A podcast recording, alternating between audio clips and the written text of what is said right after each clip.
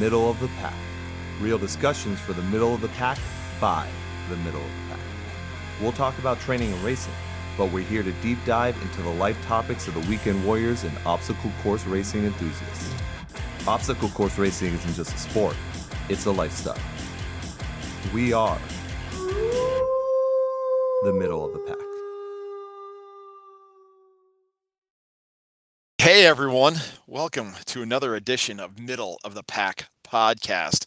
I am Brian Lynch, Lynch underscore BMX underscore OCR, and I am joined today with the very lovely and multi talented Meggie B. Meggie B, what do you got?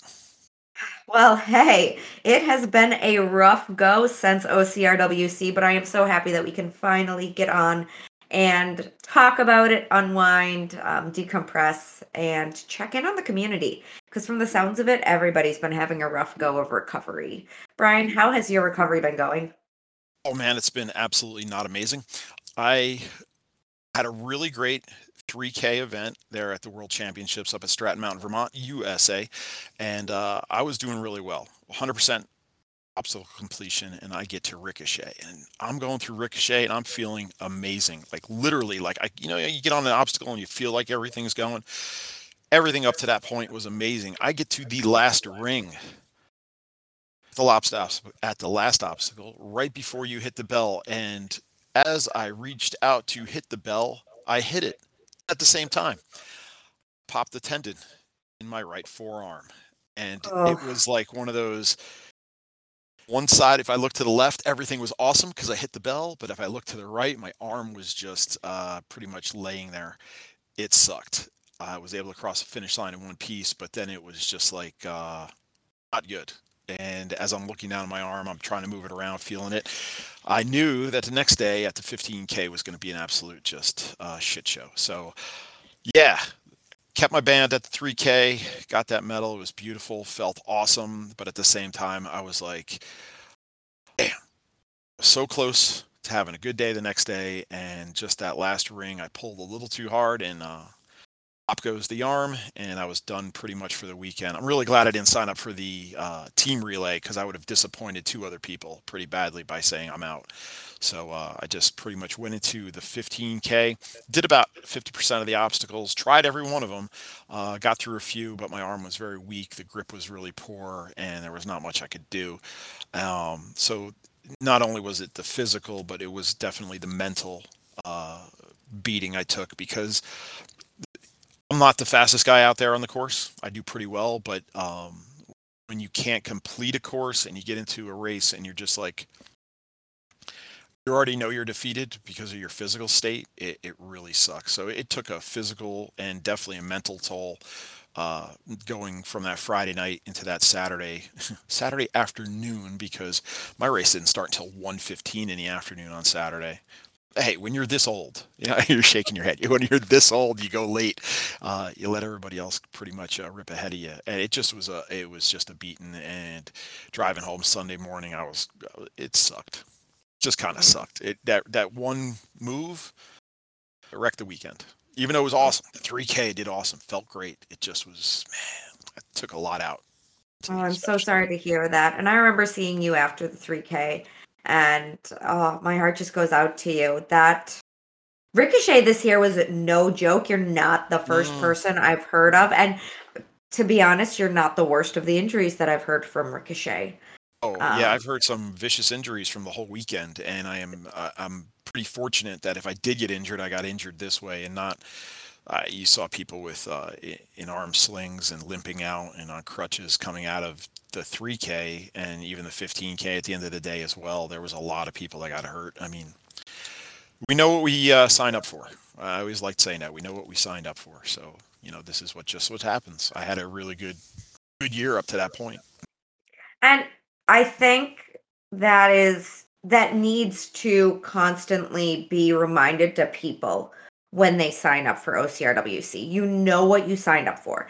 And I think I really want to continue to circle back to that throughout this entire podcast because if I talk about every single thing where we're saying you know what you signed up for right now, we're not going to go very far in this op- in this no. episode because I can and nitpick and point out a lot of things that I have a problem with or you know people's mindsets or whatever else that I think we need to try to reframe going forward with obstacle course racing world championships.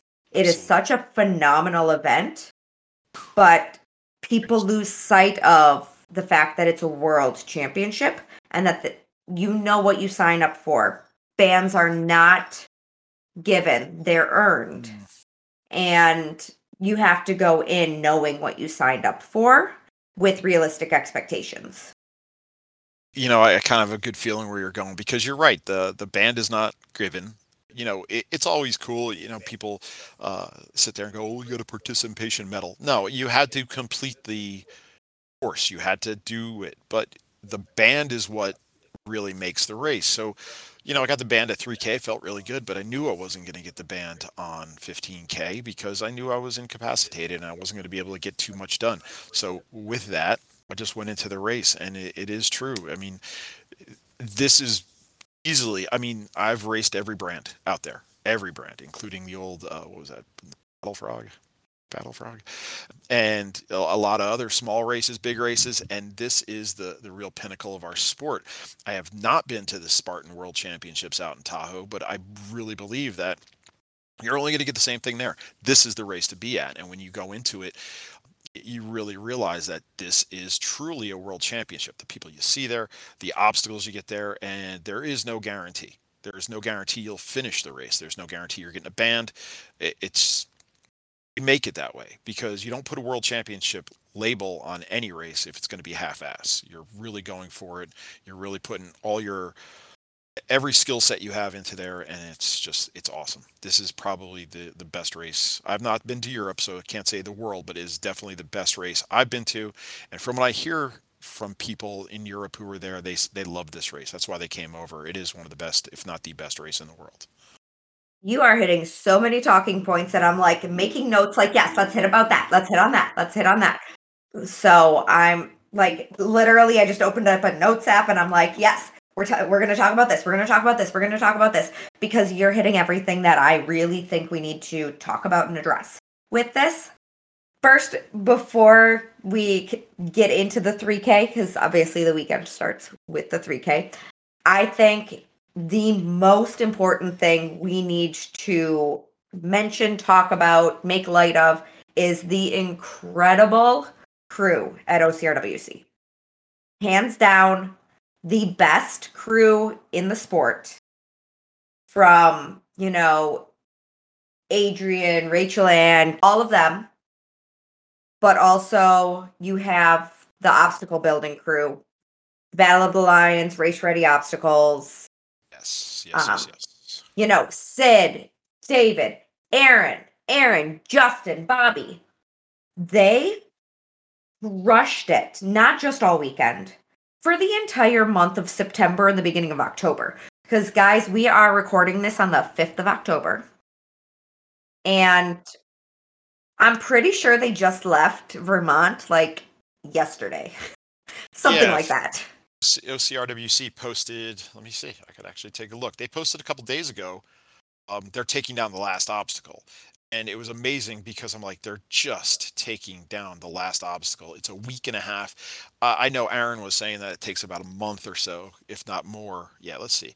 It was uh, they three days. Actually, three days ago they started. That was pretty much the last uh, takedown of an obstacle, and it's just amazing. And that wasn't a big. That was the uh, Dragon's back. So that's not just like pack it up and go. That's a real deconstruction of a of an obstacle. So yeah, I mean, this is a it, it, the effort to begin and to end is almost like a two month, two and a half month effort to get the race going, set it up, set the course up. It's not just putting up obstacles. They're, we're going through the woods. We're coming down certain certain runs on the ski mountain, uh, setting stuff up at the top of the mountain, the bottom of the mountain, the middle of the mountain, making sure everything in between is at least safe enough that we could run the race on. Then during the race, so you got a three day event right there. And a three day event. I mean, when I pulled up Thursday night, walking around, Aaron and crew are still up there finishing up Dragon's Back. They were mere hours away from start of this race, and they still were building the last obstacle. And then Aaron Yeah. was like, "Yep, we got to hang up the rings on that obstacle up there. We got to hang up this setup over here." They weren't even done. They had to, you know, not every obstacle was done night before. They were pretty much going almost until start time, building everything up. And then throughout the weekend, they're on you you and I both, we were all over the course at different times. Saw Sid one section, David one section, Aaron one section. You'd see them blasting by on uh, side by side, making sure they could get up to another one because maybe something was wrong at an obstacle on the top. It was full bore effort the whole weekend. It just they they were nonstop, true industrial athletes. They they did more miles, more effort than a lot of what we did on the course. That's for sure. Yeah, I remember waking up on Friday morning and heading out to the venue. I, I stayed not too far from the venue. I get out to the venue and I remember walking along the course the night before. And I was like, well, Triumph is supposed to be here. Where, where is it? I don't see it yet. So Friday morning, I wake up and there is Sid and Aaron putting up Dragon's Back, putting up Triumph. They are full on building it Friday morning when the race starts within an hour. I'm like, how? How is this happening? And they're we're talking to them and you know, they're saying they didn't sleep the night before. Friday night into Saturday morning, they were up all night building. They had to make changes. And again, we're going to talk about all of this stuff, but there were things that they needed to take out, things they needed to change. They were constantly updating everything. And it wasn't just, you know, Adrian wanted things, but they were dealing with issues with like the mountain itself. So they got out there. I think Battle of the Lions just posted today on their story about like a timeline of what all they did out there. And it's like, I think they got out there like September like 5th or 6th or something. So they were out there weeks ahead of time. And this isn't their first go at Stratton Mountain. You know, they've been out here three times before. And from the sounds of it, and again, this is me just reporting back what I've heard from various people throughout, but they had a lot of communication issues with the mountain or whatever else where some days they were told they could build things in certain places, but then they were they had to backtrack and say, oh no, you can't, or you can't access this part of the mountain on this day. You can only access it on this day. And they couldn't actually get down to the base of the mountain to build until Saturday night. And when you have your entire gauntlet of obstacles, all of your hardest obstacles, your biggest obstacles in that base, in the festival, like in the village, everything else, you need to get out there earlier but then by not having everything built like a day or two in advance, you can't be testing out the obstacles for safety. You can't be, you know, testing them out for difficulty, all that kind of stuff. So it plays a huge factor into the overall production of what's going to happen throughout the weekend. So my hats are completely off to all of those guys for what they were able to do for stepping up to the challenge and absolutely destroying it. This was by far the I wouldn't say it's the most difficult OCRWC I've ran because there's been like some stupid hard things in the past. This was the most innovative OCRWC that I have ran. And we've said it before, innovation and difficulty can be the same thing, but they don't always have to be. Yes, innovation will be difficult, but it, it wasn't impossible. And honestly, I think they could have probably gone a little more difficult, but I didn't want to see them sacrifice innovation. And I think they completely crushed it with everything they did. Oh, truly. Stuff that they had on that mountain was incredible. Even, I was thinking about this earlier today. Even with something as simple as that fire hose 25 pound carry thing that we had right there at the base. Mm-hmm. That was no walk in the park. Those things were actually heavy. You're looking at them going, ah, that's not such a big deal until you got to walk up and down uh, a little bit of the mountain with them. Those were even difficult. And that was a cool innovation because I had never seen them before at any other race. You've seen rec bags and you've seen those, uh, the what they had somewhere along the line. I keep forgetting where I was on that course. The, just the shopping bags that you had to carry back and forth. I was at that meadow way in the back there. But those little things are stuff that wears you out and it, yeah, Oh they're not the hardest and it, technically not the hardest not the difficult but they wear you out and they put a, a lot of stress on your body to get to that next obstacle which could be now harder because you just carry two shopping bags full of sand. But the stuff that they had to do was not only was work with the topography of the mountain going through the woods uh, what section of the mountain they're going to use what section they're allowed to use then everything at the base of the mountain in the village area because you have to add the spectator end of it. You have a group of people at Urban Sky, you have a group of people at Ricochet, you have uh, Canyon at Drop Zone, which was a, a real hot spot for a lot of uh, uh, people to watch, see how things were going, because that was innovative.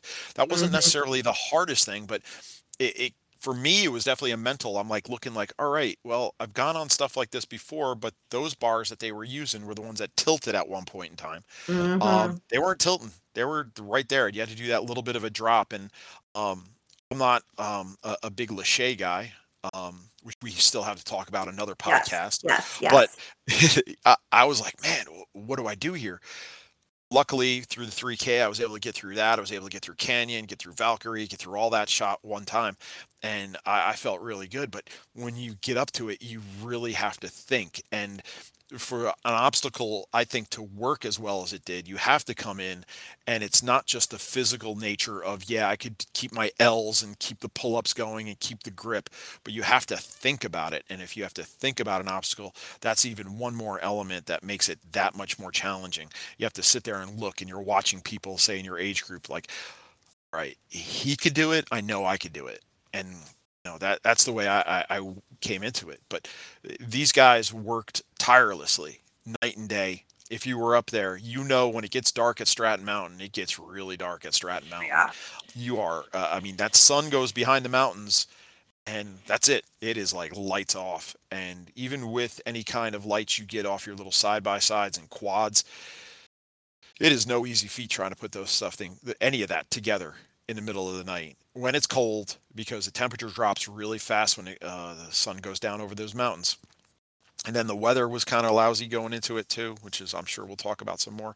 But yeah I, I, my hat's off to uh, aaron and his crew sid david aaron all those people who volunteered and, and put a lot of effort into that. They were uh, there was a lot of i don't want to say heroes of the weekend but they were really good because then they had to they during the race they were adjusting certain things and making things more interesting up at the top of the mountain with certain french type sounding obstacles but yeah it was uh yeah, you know what i'm talking about We're, to talk for about those of you for too. those of you can't Don't see this for those of you can't for those of you can't see this this is the first time that uh maggie and i are on a video chat next to each other so as soon as i said that french sounding i saw her brain ticking she's like oh yeah, yeah Oh, yeah. I trust me, I got into enough trouble with that one.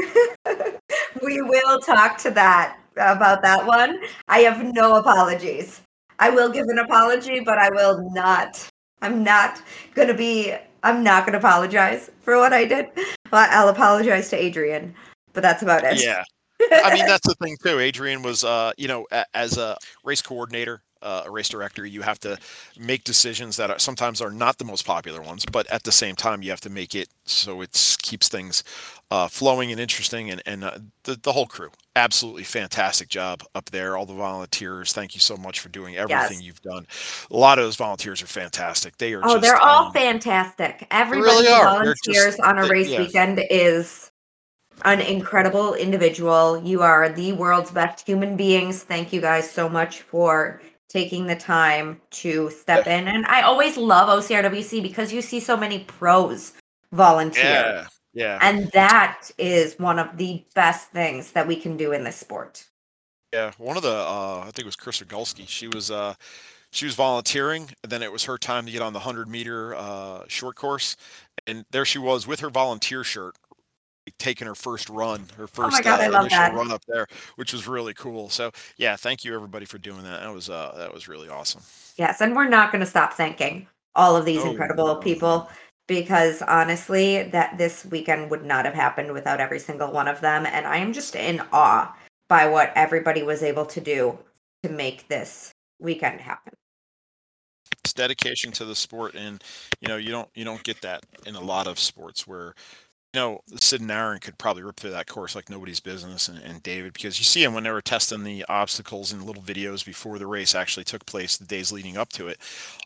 They, get through 'em. They they know what they got to do. They're really good athletes, and but they're like, no, we're we're not here for the race. We're not here for the medal or keeping the band. We're here to give the experience to others, and that's really selfless too. Whether you get paid or not. I mean, you know, they didn't start by hey i'm going to build the course no they started as athletes just like know 99% of the people do. And it was just it's really awesome that they said you know what? We're going to be builders. We're going to make the sport better a different way. We're not just going to be the athletes. We're going to be the people who bring the sport to the people make the sport better. And uh, it, seriously thank you guys so much. Thanks for the guys the ladies everybody who really puts a, a, a such a the heart and soul and effort into everything they do for this because it is. It's not easy. This is not easy. It's not like just putting pieces together on a flat piece of property it's uh it's a lot of work so thank you so much I think what before we, you know, I don't want to say stop talking about them because we're obviously going to be talking about them the entire time. Surprise, we're like going to worship the ground that all of our obstacle builders walk on. Um, we love them. But I think one thing we need to continue to point out, and we've talked about it before over and over, is the level of innovation that goes into what these guys are doing. And we've talked about it in relation to like what a Savage is doing or the lack of things Spartan is doing. You get Savage, and I'm not going to say what Savage is doing is wrong. Savage in the more recent years have been upping the difficulty, and sometimes we don't always agree with how they're doing the difficulty. Whereas with the Battle of the Lions, race ready obstacles, you know, all of the OCR building stuff that they're doing. I keep forgetting what they actually call themselves, like team obstacle builders or something. Oh, wait, Whatever. wait. Sid, Aaron, David, their entire crew. Whatever they decide to call themselves, follow them on Instagram Yeah. whenever we team can actually build ocr it is team build ocr aaron and sid ocr builders uh you hold on get you the official because it really you need a shout out here. At coach sydney and at race ready obstacles share the behind the scenes of building obstacle courses and racing discuss all things obstacles. So they are course designers race directors. They are the full everything. You're listening to this. You listening to this right now. Go to them at team build ocr just build ocr team build ocr they are the most awesome group of guys you'll ever want to meet and on the course they're fantastic and, and really good friends of ours love them absolutely give them a give them a follow because they definitely deserve it what they do in this sport is unlike anybody else right now. They are building innovative obstacles, and what they preach is it's not necessarily the most difficult of obstacles. It, as long as you have your techniques, you'll be able to get through them. But like you were saying, a lot of these obstacles made you stop and think about how you're going to complete it. And that's what they're looking to do. It's not, oh my gosh, how am I supposed to make this eight foot lache that I have never done before? But instead, it's, oh, well, I have to go up a little bit onto a monkey bar a couple of times, but then I'm dropping down suddenly. And then I have to do it again. And then I have to drop down. And I have to do it again and hit a bell. It's like, I looked at that and I'm like, well, that's steep. I remember you know, at Tilt a Kilt at Indian Mud Run, it was a lot steeper than it was at Highlander back last year. So you really had to like pull up with it. But it doesn't look like that far of a lache. Maybe I can just lache it. But then once I got on it, I was like, oh, it is a lot steeper. I'm not going to be able to lache this because it is a wider gap and I'm tapped. So I thought, okay, I'm going to try a lateral swing. I swung out. I'm like, nope, I don't have the kind of swing I need to from this bottom bar. the bars itself are absorbing my energy. Not going to try a lateral swing. Get back to the start. And okay, I'm going to pull up two times, grabbed onto the lower bar for the second segment. I dropped down suddenly and swung, and that momentum was able to get me up the entire second ladder. And then once I got to the third one, I could get a solid swing going and I could lache to the bell. I had to utilize literally every technique in my repertoire for all of OCRWC. I mean, I chicken winged a few mm-hmm. things. I used the figure four a couple of times. I swung, I locked off, I pulled up. I did everything I trained myself to do and I didn't really have to think about it because I already had those techniques planned out and I my body knew what they were going to do. And that is exactly what, you know, team obstacle builders. I suck team at remembering build, what they're team called. Build OCR.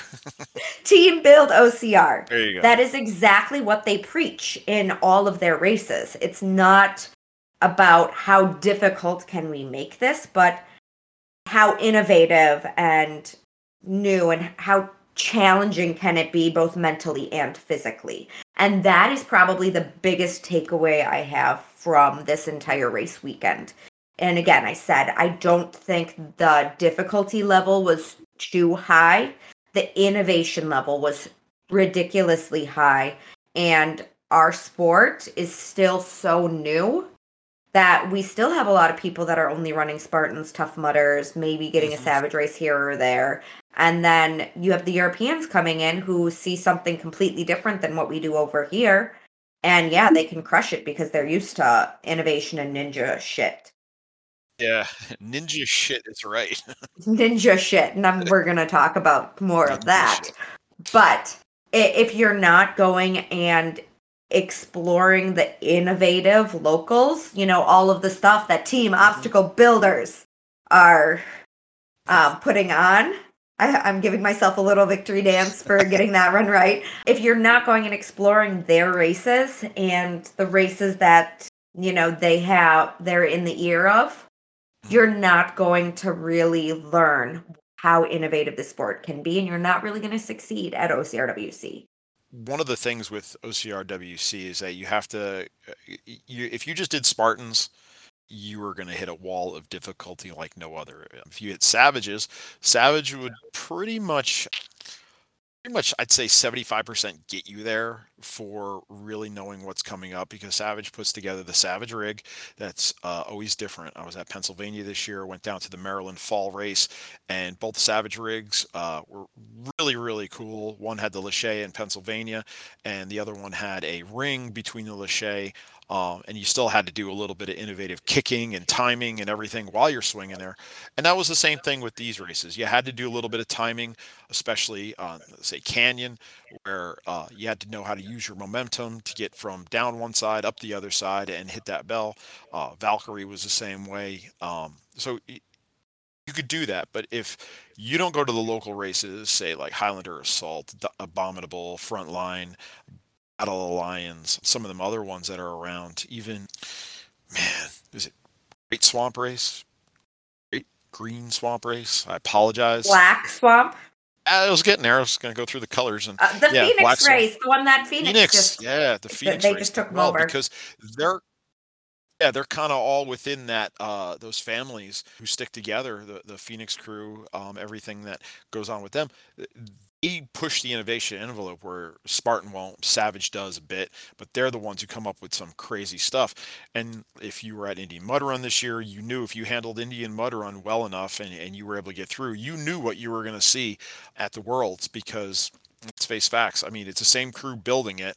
Even Hubie was out here at Worlds, uh, the legend that built and, and developed Indian Mud Run. And he was having a little bit of tough time on some of them. I'm, you know, he, he, he was, uh, yeah. Oh man, which was the one? I actually passed him on it, and I felt really good about myself. I'm like, oh man, I passed Hubie. But yeah, it wasn't uh, an easy course, and that's the way the World Championships. You put any World Championship in any sport together, it's not supposed to be easy. Whether you're, you know, it's the number one and number two team going at each other, or going to any kind of racing event, it's got to be something where it's hard and difficult, and you're going to be challenged physically, mentally, emotionally, because uh, that's everything that these weekends bring in. So when you know things happen out on the course, it's not. This isn't the race where you just are like, ah, don't worry about it. I'll get it next week. No, this is the race where you're like, I worked all year to get to this point. This is the pinnacle. This is it. This is where you wanted to have your best performance, have your best uh, mental attitude, all, all your emotions in check. And when you got there, you wanted to be 100%. When the crew puts out something there and it, it kind of scares you a little bit, that's what the race is really all about. I mean, you go to Savage, you get scared by one or two, but when you go to Worlds, you're like, oh man, Urban Sky, always a problem for some people. Even uh, was I don't know what was the it wasn't a rig. It was at top of the mountain. It was to slide up, go under, use the pegs to go under. Then you had to pull yourself back up on the bar again and slide. Oh, under over or under, the four force five over, under over or over under. Yeah, something like that. Yeah. They they even changed they even changed that mm-hmm. a little more Mm-hmm. from previous years where instead of having that first double bar flat, they put that at an angle. And then the volunteer didn't know the rules. Yeah. Yeah. Yeah, that was a another problem. We won't get into that.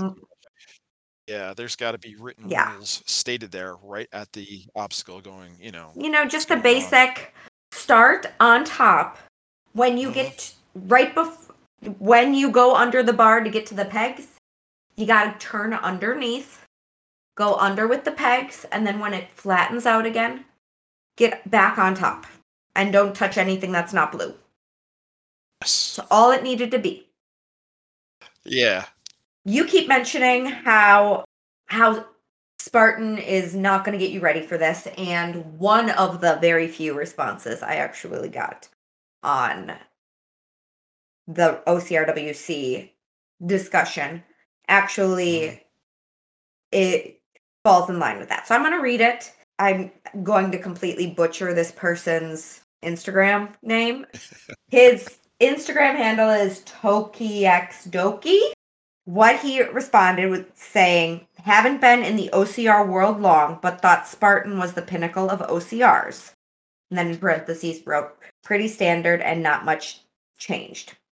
But OCRWC relit my interest in OCRs. Obstacles were varied and elevation was added with purpose. Parentheses, give our upper body a break. Also, the dragon tested my fear of heights with being a colossal slide. If I was a better athlete, I'd like to try it again in the future. And I think a lot of people who are newer to the OCR world think Spartan is the big race. It's, you know, Yeah. it it's the most popular. They have them all over the place. But then it turns into people for years saying, "I can't beat the monkey bars. I can't climb the rope. I can't throw a spear." And, but they keep going out over Yeah. and over and over and over and you're not getting a monkey bar at OCRWC. We had a rope climb this Mm. time. Awesome. Yay. We had a rope climb. But like you're not going to get a twister, you're not going to get an Olympus. You're not going to get obstacles that you've seen almost anywhere else. I mean, hell, if you hadn't been out to OCRWC before, you hadn't seen a Valkyrie, you hadn't seen uh, you know, Force 5 rig, Can- you Canyon. yeah. And oh my god, I'm just gonna throw this out here right now. We have so much more to talk about it, but guys, we have there. seen Legaf since 2017. That is true. That was We- at Canada. Do not need to be taking Legaf out of OCRWC. It's been in Uh, 2017. They had a variation of it in 2018, 2019 in Canada. It was at NORAM 2018, 2019 yes, it was. it was here at OCRWC in Stratton 2021. It was here again this year. There is no reason why we should still be significantly struggling. And I know everybody's different, but like you know it's going to be in there. Anticipate it. I'm going to fill you in on a little secret. To beat Lagaff, you climb high, you lean back. That's all you got to do. Don't worry about the pegs. Climb high, lean back. So for Adrian to have to tell the build guys Friday night, Lagaff is out, completely unacceptable. I'm not going to throw anybody saying it's your fault, your fault, your fault, your fault, your fault. The difficulty they said was just way too high for it. It was causing way too many backups. I get it. It was after a long climb and it was tough. It was cold on Friday. But guys, we're going to have Lagaff again, most likely. Who knows? Maybe we won't now because so many people are failing it. But I got up to Lagaff and went through and slipped just before I got to the last pole. Went, started over, and through, hit the bell, dropped down. Here comes some dude. I'm gonna leave his name out of it. He comes whipping around me. I'm like, this dude was way back behind me. I said, Oh, you just gave up on your band. And I look. He's like, No, the guy back there said we don't have to do it because of the backup. I'm like, what are we talking about? Middle of the race, middle of an event, middle of the event where people were on it, trying to get through it the right way and get the bell and do the right thing. They're like, nah, don't worry about it. If you're not, uh, just go around it if you don't want to uh, uh, go through it. I mean, look, I wasn't going for a, a podium finish, and that's fine. I still wanted to do as best as I can and beat as many people as I could. What was in the middle of the race? It's like you're telling people they could do it or not do it, and some people heard that you were doing it, and then you, I'm up there doing it, got through it, and you know I struggled a little bit on it because I was cold and it was rotten weather. But this guy comes whipping by, and I'm like, dude, what, the hell? So it, it's you're going through it, you put all that effort into it, and then someone's just like, see ya.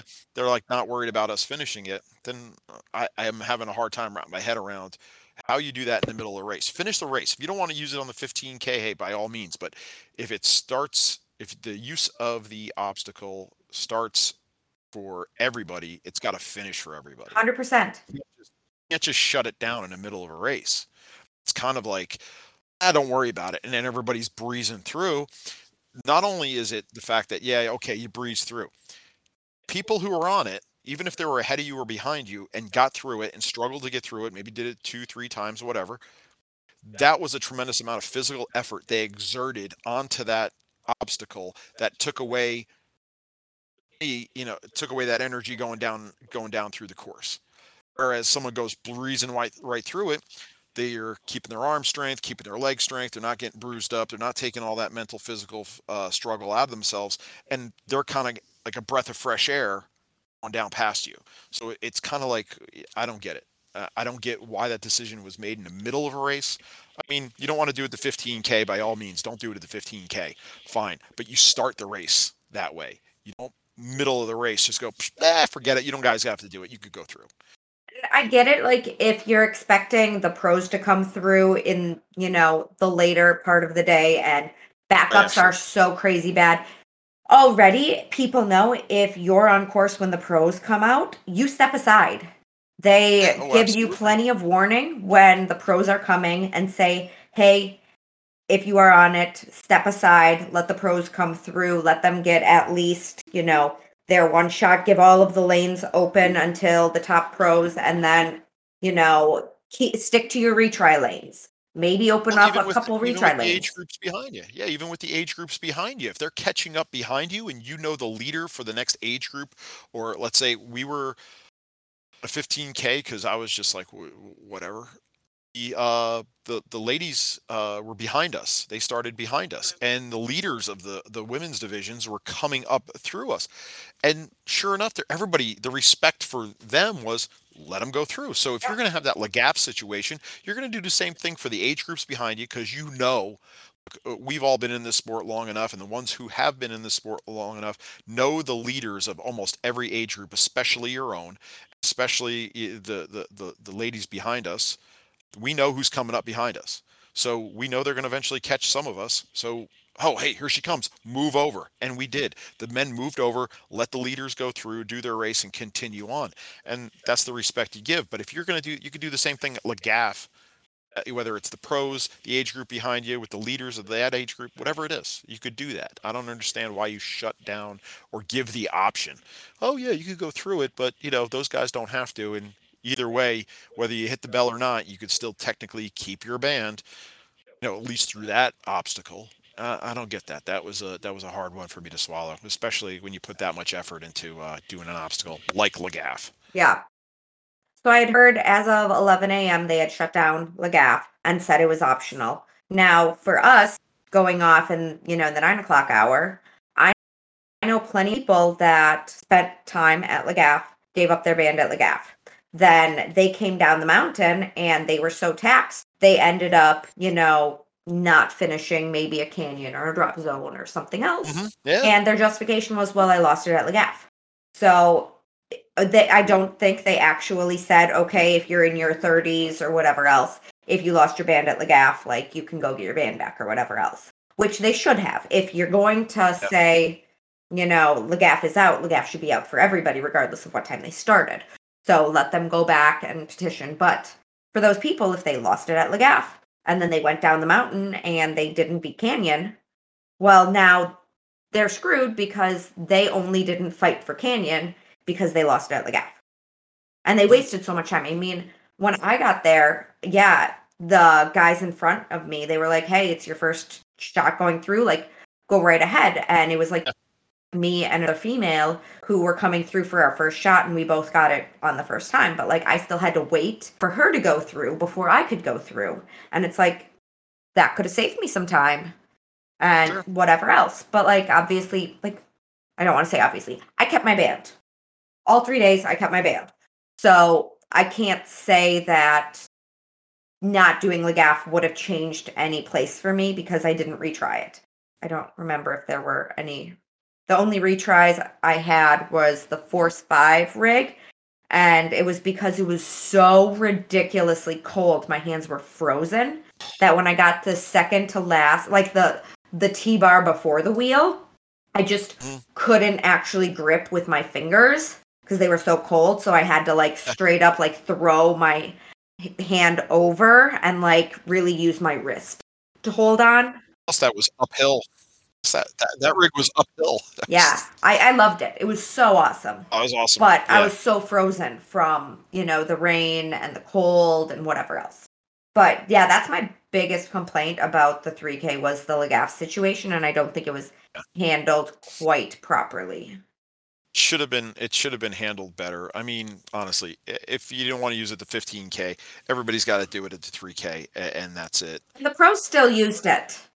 Oh yeah, the pros still used it. It was a strange decision. Not 100% agreement with it. I mean, if it was something where it was breaking or it wasn't holding up or something went wrong with it, that's different. There was nothing wrong with the physical obstacle. It was taking people. uh, It is a. It does suck time. It's not something where you could. I mean, not everybody.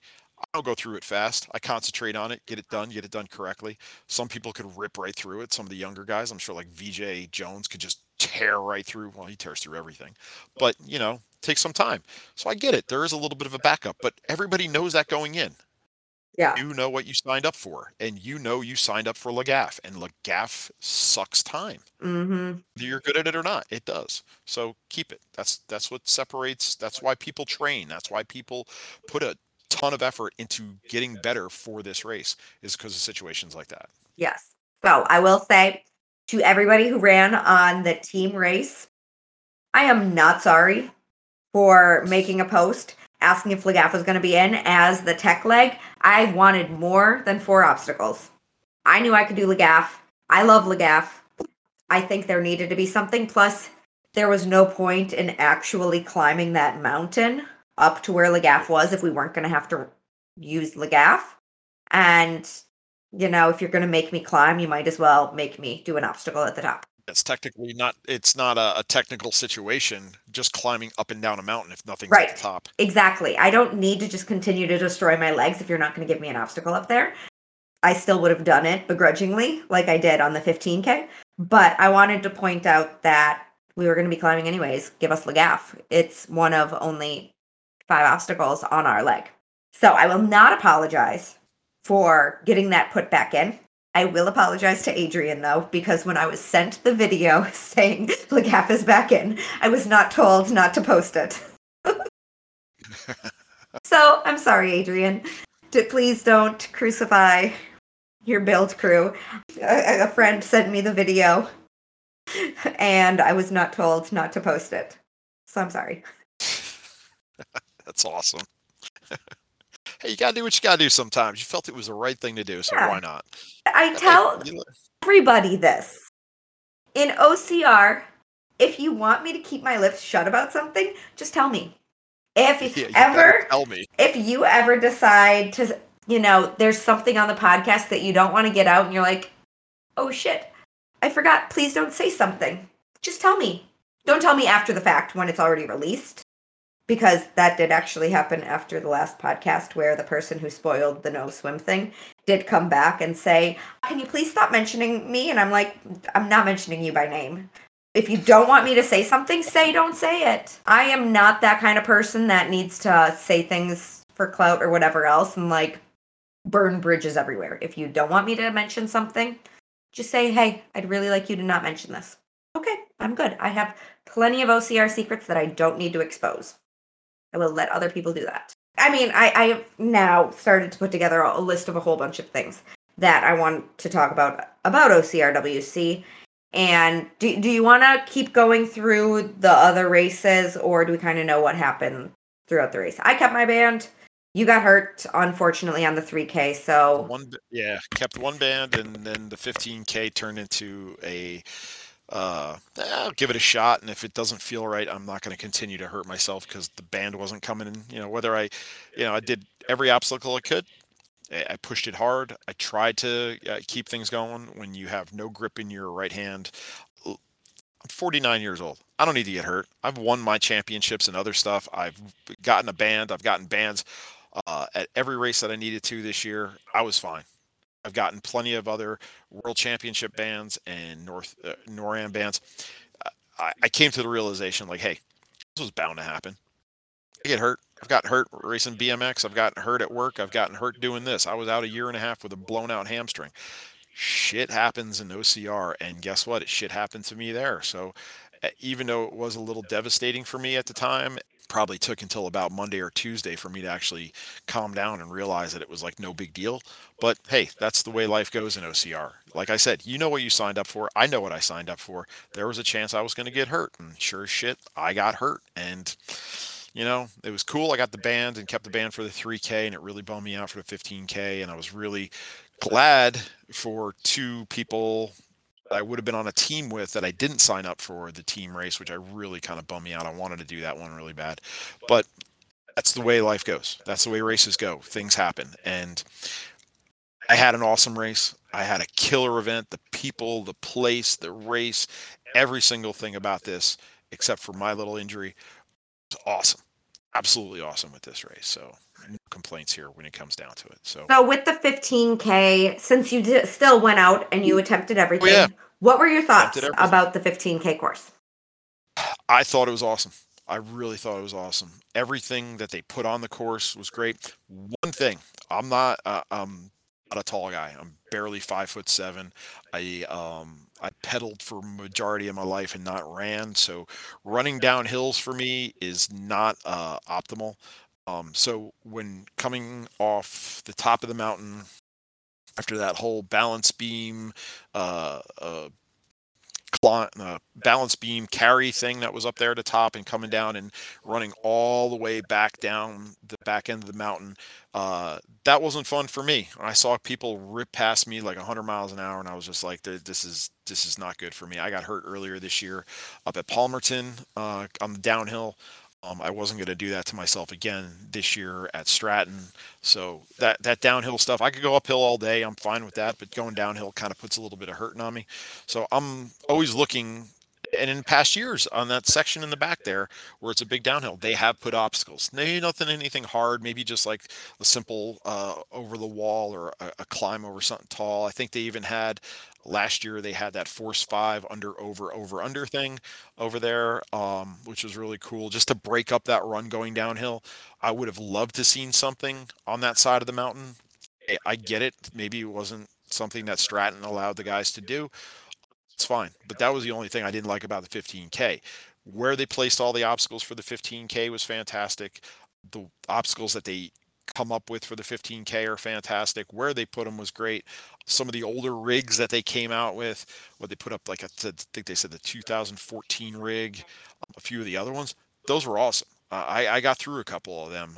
Even eh, something as simple as that uh, the, the the snake pit, which was back there over by that field, that was cool too. I love that stuff. I didn't see anything crazy about it. It was awesomely challenging. It was cool that they put some of the uh, marquee uh, level rigs down at the bottom so people could sit there and cheer you on. It, that was really cool, uh, and it was fantastic. I mean, they these guys do an awesome job. Adrian, and the whole crew, do an awesome job in setting that up. And the 15K was no joke. It was tough. The the up and down the mountain's always tough. That always adds that extra obstacle, which is the mountain. Um, it was fantastic. I, I, really had a good time with it. I can't complain. I mean, uh, the Lagaf thing, we talked about that, but otherwise, everything was uh, uh, top notch. I love all those obstacles. Um, even the ones that have been around for a while, like something as simple as Skitch, is still fun because you don't see that. Um, I don't think you see that at any other obstacle race. Do they have that in Indian Mud Run? I don't think they have that in, anywhere Indian. else. I I mean, Europe. I think they do Skitch a handful more. I think I've seen it in Europe, but uh, maybe, yeah. Otherwise, I think it, it's just. I'm trying to think um, if I missed anything that was on the 15k. What did you think? How was your experience with the 15k besides?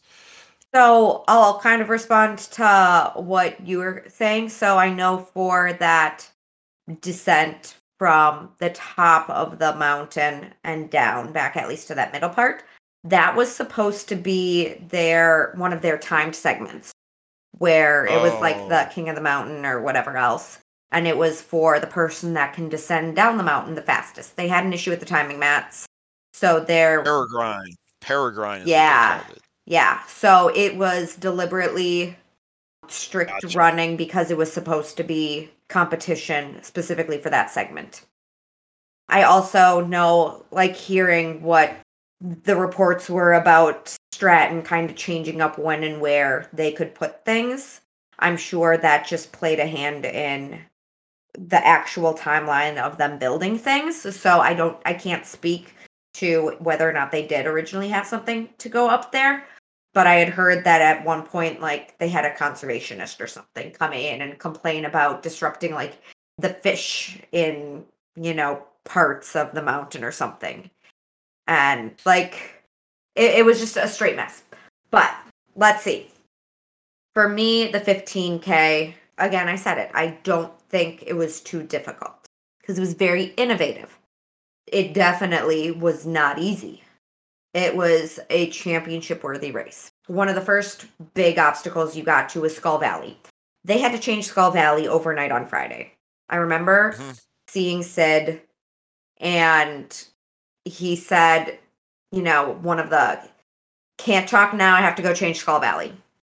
And Derek and I looked and were like, wait, what? Like, oh yeah, we have to take the rock climbing grips out of Skull Valley. Okay. So they were told Skull Valley is too difficult. They needed to change it. So they took out the segment that had the rock grips and they put rings instead. Something's too difficult, put a ring on it. So they did put rings in places when they wanted to use more difficult attachments. Um, I would have loved to try the Skull Valley rock grips because I know at least when I went through, a lot of people ended up skipping at least one section of skulls because they went ring to ring. And if you had those yeah. rock grips, you couldn't have skipped ring to ring. But I guess a lot of people lost their band at Skull Valley. Again, Skull Valley, we've been seeing it longer than I've been racing OCRWC. Mm-hmm. You know what you're expecting to see. It's not a shocker there. Skull Valley, the skulls are actually pretty easy to grip. You just have to and make sure two hands on them too. Yeah. Just yeah. keep your hips swinging and hold your grip firm. It they're they're not that challenging. If you go to a rock climbing gym, you could and you could get through some of the sections. Like I know a rock climbing gym up by me. One of the things that we were doing for training was just walk going across the wall sideways. You could do that with the grips that they have on there, or do a little bit of like uh, in what they call bouldering.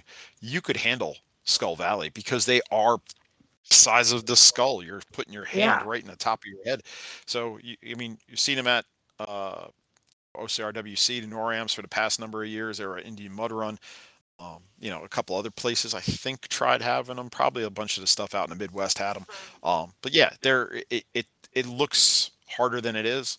Looking at Skull Valley now because I I pulled up the video of it where uh, Sid and David were like working on it before. Um, you had a nunchuck thrown in there. You had no rings between the uh, a couple of the sections. So I remember getting there. There was rings. I don't know if that nunchuck was still there because I didn't get to that point. Um, didn't get to that point in the obstacle.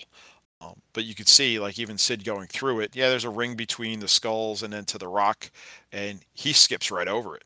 And he's not a huge guy, so I mean, the ability was there to skip over that. So I don't understand why make it a little easier. I mean, you want to let people keep their bands, then make it really easy. If you want them to actually be a challenge, a world level, a world championship level obstacle, you don't put rings in. You keep the rings out. And I get why rings are in there. They're fun. They're easy. They help out a lot. They keep the momentum going. But I mean, Sid's not a monster, and he gets through it like you know, pretty easy. Not necessarily easy, easy, but you know, it's it's doable without the modifications. Sid is a Um, monster, though. He can get uh, through, through some pretty sick things. Okay, all right, hold on, Sid. I apologize for calling you not a monster. I'm saying like height wise. He's Oh. not like some, he's not VJ Singh with the uh, with the wingspan of a 747. He's he's legitimately uh, an average sized guy with tremendous grip and arm strength, and I would not want to fight the man. I'll tell you that.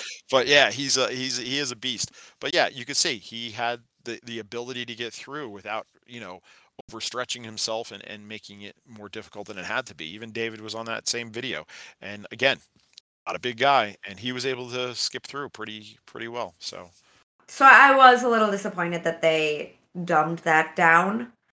they did that Right. with uh, Urban, not Urban Sky, uh, Stairway 3.0. Yeah, They they they had to put the they put an extra ring or two up on the top too because people are having a hard time getting to the wheel. well, I mean, they decreased the angles on Canyon. They raised that up. They decreased the angle on Valkyrie. I understand why they're doing it, but again, people, you know what you're signing up for. This is a world championship caliber event. I know that they dropped the qualifications right now for the age groups, but you're still coming in with a world championship event. People who know they're good go to this race. People who know they're not that great, those people usually don't show up to a level of this. So if you're bringing people in from all over the world, uh, the people from Europe know how good they are. The people from Puerto Rico, South America, Mexico, they know how good they are. They go to the World Championships because they know they're contenders and they know they can keep up with the level of competition that's there. So you're there for a reason. You're not there because you did one Spartan and you're there. You're not there because you did a rugged maniac. Oh man, I'm going to Worlds now because I got through it pretty quick with all my friends. No, you know what you're coming up against. You know what you're signing up for. So if you get to an obstacle and it's like, oh, we heard you're making it easier, it kind of takes a little bit out of the event, or at least out of the obstacle, I should say, because you're coming in there looking for something difficult.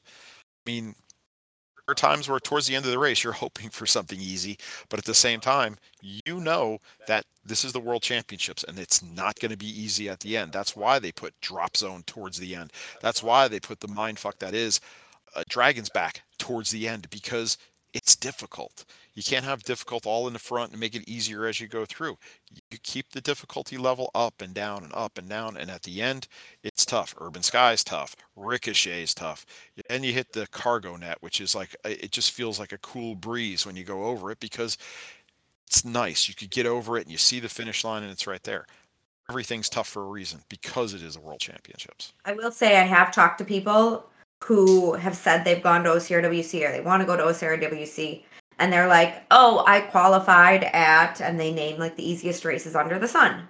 Or, you know, I my first year at OCRWC, I was in the starting corral and somebody's like, "Oh, I don't know how to climb a rope."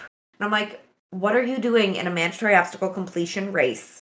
Saying, "I'm going to lose my band at the rope climb because I don't know how to climb a rope." It's like OCR 101. Yeah, like I understand going in and saying I probably am not going to be able to beat everything, but knowing full well, oh, I'm going to drop my band here no matter what. hmm it Yeah. takes away your will to fight in a, in a sense. I'm not going to say like everybody if you know you can't climb a Oh. rope, you're just going to naturally just not climb the rope. You could still fight for it. And you could still fight for every single obstacle. But if you know like instinctually I'm going to lose my band anyways, so I'm just going to lose it and then try everything once. I get it like in your sense where you were injured.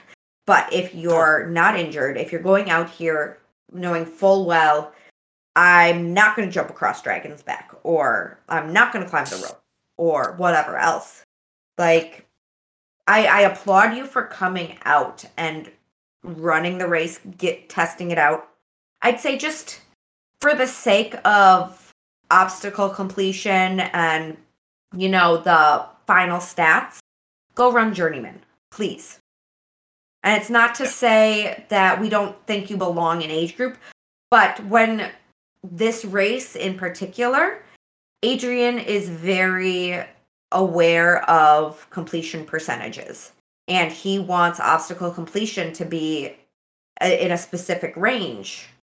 If you're, you know, jumping into age groups knowing full well you're not going to keep your band, you're already dragging down that completion percentage. So it's not a true test to how the competitors and again I'm I'm trying not to like offend or use like poor verbiage for anything but if you know you're if you're not planning to fight for a podium you're not thinking I'm gonna be amongst the ranks of the completions regardless mm-hmm.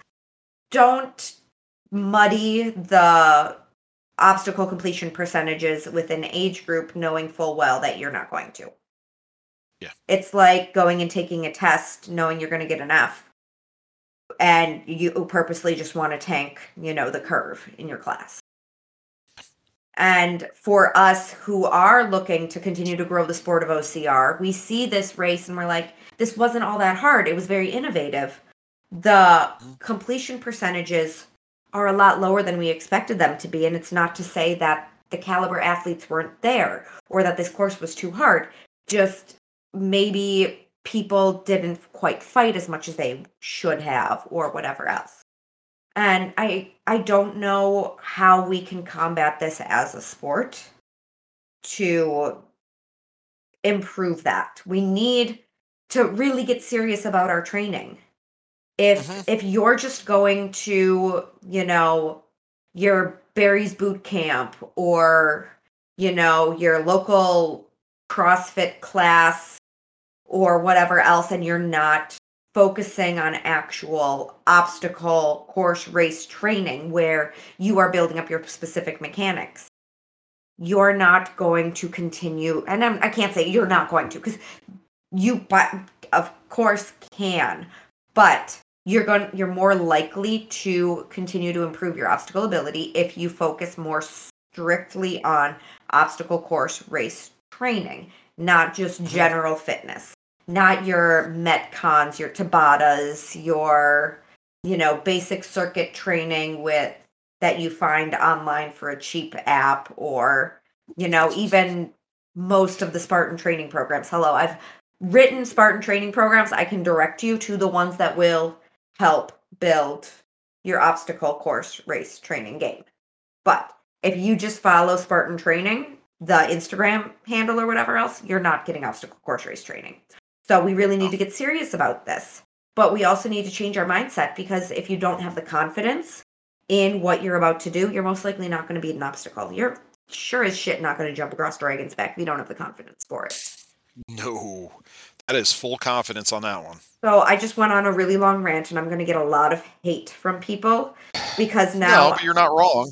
but we want to continue to improve this sport and i it pains me to every single ocrwc talk to the race builders and them say oh well this is too difficult this is too difficult we have to change this up oh we're being told we now have to change this one and we have to change this one and you best believe at our races we are not going to make this thing easier we think that we need to actually make it a little bit more innovative and it's like we want to push the sport forward but we can't if you're only going to race Spartan or if you're not going to take your training serious. If you're not going to give a serious effort for these obstacles. If you're coming in and saying, I'm going to drop my band, you're destroying the curve for everybody else. Hey, if you go in and you say, if you're, if you, you know, you come in and you know, you're not making podium, you're probably kind of uh, figure, hey, uh, there's there's mindsets. You know, there's the people, there's the the handful of people in every age group that know they're probably going to try really hardcore competing for the podium. Awesome. Then there's the ones who are like, I just want to improve my time from last year, keep my band, do something hard, get through this all at one shot. That's awesome too. There's people who are just a little lower than that, which who are like, I'm gonna just try to keep my band. I don't care how many times I got to go through Lagaff. I don't care how many times I got to go through Ricochet. I don't care whatever it takes. I'm not worried about time as long as I'm close to the cutoff. I'm good. That's fantastic. But you go into this with I'm gonna try my hardest. I'm gonna get to that first obstacle, and whatever I got to do, I'm gonna bust my ass to try to try to get through it. That's the way you come into this. Um, the World Championships, think like you said, some people do get into the World Championships by qualifying at some easier events that are on the World Championship uh, qualify schedule. You know, I've seen it before. I know who some of those people are.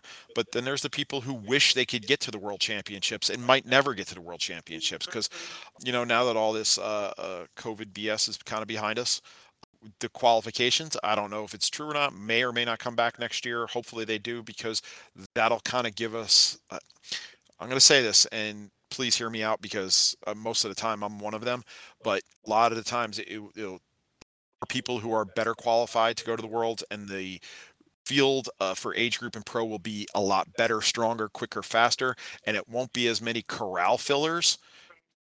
That's a, I love using that term because you know who they are. I'm one of them. I sign up for a race, I just jump in. I'm not pushing it. I, I mean, I went to Palmerton this year, kind of just I didn't want to run age group at Palmerton. It's just not someplace I want to bust my ass and, and get hurt at because I will. I was just a corral filler. Went into the open, jumped in, did the best I could. That was great. But when you go to the world championships, you're in there not only to compete against everybody else, but you're there to compete against some of the greatest athletes in the world in your age group and or pro or open or in the teams, whatever you want to do. It's it's a good place to be. If you qualify for journeyman, because even journeyman first time I went to the Worlds, uh, I did not. I, I kind of half-assed a year. Uh, one of my best friends, Ashley, she was going to the World Championships 2017 up in Canada, and she goes, "You could get into the journeyman class. See if you qualify for the journeyman class." So I looked at the qualifications. Um, you had to hit a certain amount of races throughout the year to get into the journeyman class. I qualified uh, drove my ass up to Canada and knew from that point on that I was going to legitimately qualify for age group year after year after that. And that's what I did because the race was so awesome and I knew my level had to step up. And a lot of people just don't do that. And I think the past couple years that we did not have qualifications, people just signed up like, oh man, me and my bros are going to come out and, and hang out you know, and we're going to do the world championships. And it does water down the divisions, it waters down the age groups. You have a blast, you have a good time. Uh, I ran organizations where we had big races and we wanted everybody to come. And believe me, the biggest, hardest part of running one of these is getting people to show up. So, hey, if they're more than willing to take your money and put you on the course and give you a medal, more power to them. But when it comes to a world championship level race, there's got to be something where it really makes sense to truly qualify for the event that you're going to and make the best of it. You know, you could be a corral filler all you want, but at the same time, when you go to the worlds, you got to go in there with, I'm going to do everything I can to keep that band, to truly earn the band, to truly earn the medal, and get to that finish line and put everything I can into it. Um, and there's people out there who can't make it to this race and wish they could and would put that effort in. And, and that's the shame of it. I mean, that's every race at the same time, the world is a lot bigger because that medal is kick ass, and to have that band is even more kick ass. And no, I know. Here we go in a rant. I'm kind of starting to lose myself. No, you are spot on. And I okay. think one of the things that we're still struggling with as a sport, and we see it. I mean, we, we can bring it up with Spartan all day. They are struggling between we want to develop a sport, we want to rip people off the couch. OCRWC sure is still not actually turning a profit. They financially they're not making enough money to be this big high power event. And I'm to kind of hint at what I've been told about possibilities for next year if they don't move the race off the US. I've heard that there's a possibility it's financial reasons. Just, you know, if you can't afford to move equipment overseas or whatever else, you you want to keep it somewhere that you know you can bring in a bigger population of racers. So OCRWC is struggling with this whole we really want to bring people in. We really want to make a race that we have a decent completion percentage. How do you make a world championship caliber event that fits both though? You don't. You have to say either we really want to bring people in, but we can't we shouldn't care about the completion percentage, or we really want a high completion percentage, we're not going to get as high of caliber athletes. Or, you know, we're going to have people complaining about we're making things too easy or whatever else. And, you know, maybe that's where they put more emphasis on journeyman, bring back the qualifications and say, okay, we want our pro and age group racers to legitimately be, you know, people that are going to sit here and fight. Maybe and this is me personally, I would love it if they said the way you qualify for OCRWC is you need to keep your band at a mandatory obstacle completion race. I don't care sure. where you finish in a mandatory obstacle completion race. You could be the last person crossing that finish line. If you keep your band, you should be able to then run pro and age group because then it says you you know you understand the premise. I, am not going to say good enough because I again okay. I'm trying yeah. to really not offend people. No, I, I like that even better. You understand the premise of what you're getting into. Yeah. Because you went to like uh, you ran age group or uh, Savage Pro Elite, whatever they call it, mm-hmm. um, and you kept your band in that. You get it. You understand that you have to get through the rigs, you have to get over the walls, you got to get through every obstacle 100%. Keep the band, get to the finish line you know what you did. Same time, you you know the difficulty of it because eh, you know you need to know what you got to do. Doing burpees doesn't constitute yes. keeping a band. Band over burpees, and that's a whole different thing too. You're right. There's got to be some sort of when you get there, you know what you're getting into. You know how this is gonna what you have to do to complete this race. You may or may not finish with a band, but you have to know going into it you are going to do your damnedest to keep that band because somewhere earlier that year you qualified this uh, for this race because you kept that band not because you just happen to sign up no you qualified by keeping a band at a pretty hard race with some pretty hard rigs with a pretty good distance whatever it was you qualified for the world championships the right way. Exactly. I'm sorry. I mean, look, hey, these past couple years have been crazy, up and down, this and that, whatever you want to, you know, whatever you think about what happened these years, that's awesome. But going forward, you get a little better qualifying system, back the old qualifying system, do that with the bands. Hey, you earned your band at uh, Highlander Assault. You earned your band at Grit OCR. You earned your band at Battle Alliance, Phoenix, City Challenge, wherever it may be you kept that band, you know what it takes to be part of the world championships. Otherwise, go to Journeyman. Journeyman was I, I kicked ass at Journeyman. There is nothing wrong with Journeyman. And you still have a band to fight for. The 2017 Canadian one, that was the first one I went to. And I it, it kind of it was really I had no idea what I was getting into because I had never been at that level race. I was pretty full blown that year, Spartan all the way. And friend's like, "Hey, I'm going to the World Championships. It's going to be in Canada." She was uh, she convinced me to go, and I absolutely love her because she got me into a different level of OCR and a better level of OCR going to the Worlds. And I was in Journeyman. I got third in my age group. I was pumped up. I was like, I got third in my age group at the World Championships at Journeyman. But you know, still, it was awesome. It felt yeah. You saw say there's a video going on between me and Meg that you're like, I kind of like, yeah, it was it was the Journeyman. Yeah, I know. But hey, listen. Okay, here. Can I tell somebody? You go to a race and you say, "Yeah, I finished. I got the band, everything." Nobody in the real world outside of OCR knows anything about what we do. So when you're like, yeah, got third place at the Worlds. You got third place at the Worlds? Hell yeah, I got third place at the Worlds. They don't know what division it was. They don't know what how the distance or anything like that. People at work are going, "Hey, did you hear Brian got third place at the World Championships? Holy cow, that's awesome! Hey, did you hear Meg got first in her division? That's awesome."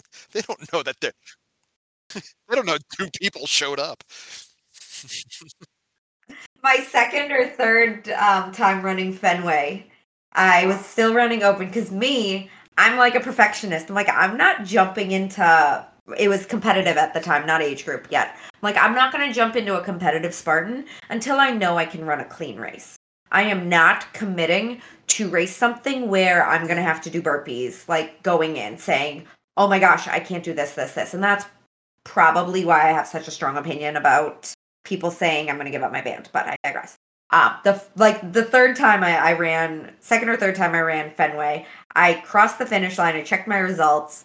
and I finished first in my age group in open, and that's how I qualified for my first OCRWC because I was looking and I'm like, oh my gosh, I finished first, and I was like, I was running in the morning heat and it was like late in the morning and somebody looks over and they're like, "Oh my gosh, you just qualified for OCRWC." I'm like, "What's OCRWC?" And then I went out to Canada, qualified as first in mm-hmm. my age group in open. And you if you were like top 5 in your age group in open, you could qualify whatever else. I then went on and I was getting ready for OCRWC the next year and I was running.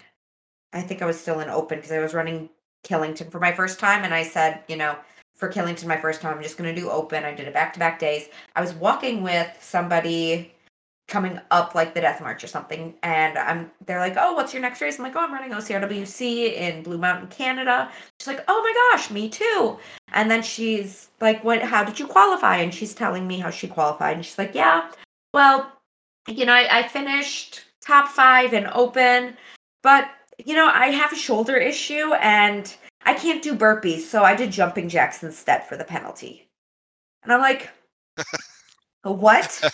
yeah, and again, we're on a podcast, but we're on a video, and like my jaw is open, and Brian's like flipping off the camera, and it's like, this is this is why we think you need you should be qualifying through mandatory obstacle completion. If you can't, yes, yes, do what is asked of you and if you are quote unquote running your own race that is not that's not going to mm. fly at OCRWC you don't run your own race at OCRWC and keep your band you run OCRWC's race and if OCRWC has to dumb things down because people would much rather drop a band than give us a world class race that's a problem for all of us and that's going to cause the sport to not there's got to be forward. a way where yeah, hey, we all get a medal. Awesome.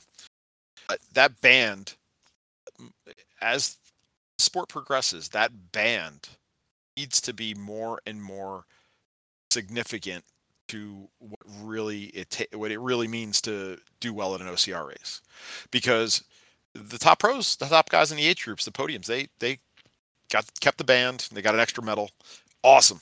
Not taking anything away from them because I wish I could get to a podium one day. Really, I do. I probably won't, but I'm cool mm-hmm. with that. I really do. But band, if if it's a 20% completion rate, imagine that 20% completion. That means only 20% of the people come home with the band. It means a hell of a lot more if it's like an 80% completion or a 95% completion you know you busted your ass. You know how good you are. Whether you made the podium or not, you know how good you are to get that band. That band means a hell of a lot more to you and everybody else who got it it's at a lower completion rate than it would be at a higher completion rate because, you know, I, I don't know, my age group had 100 200 500 people i don't know i'm an old man 40 to 49 age group which corral extended outside of the corral that's how big my age group was seriously, Justin was flipping out. He's like, try to get everybody in, try to get everybody in. We couldn't pack the 40 to 49 group. And even the next day, the 45 to 49 group was even really big too.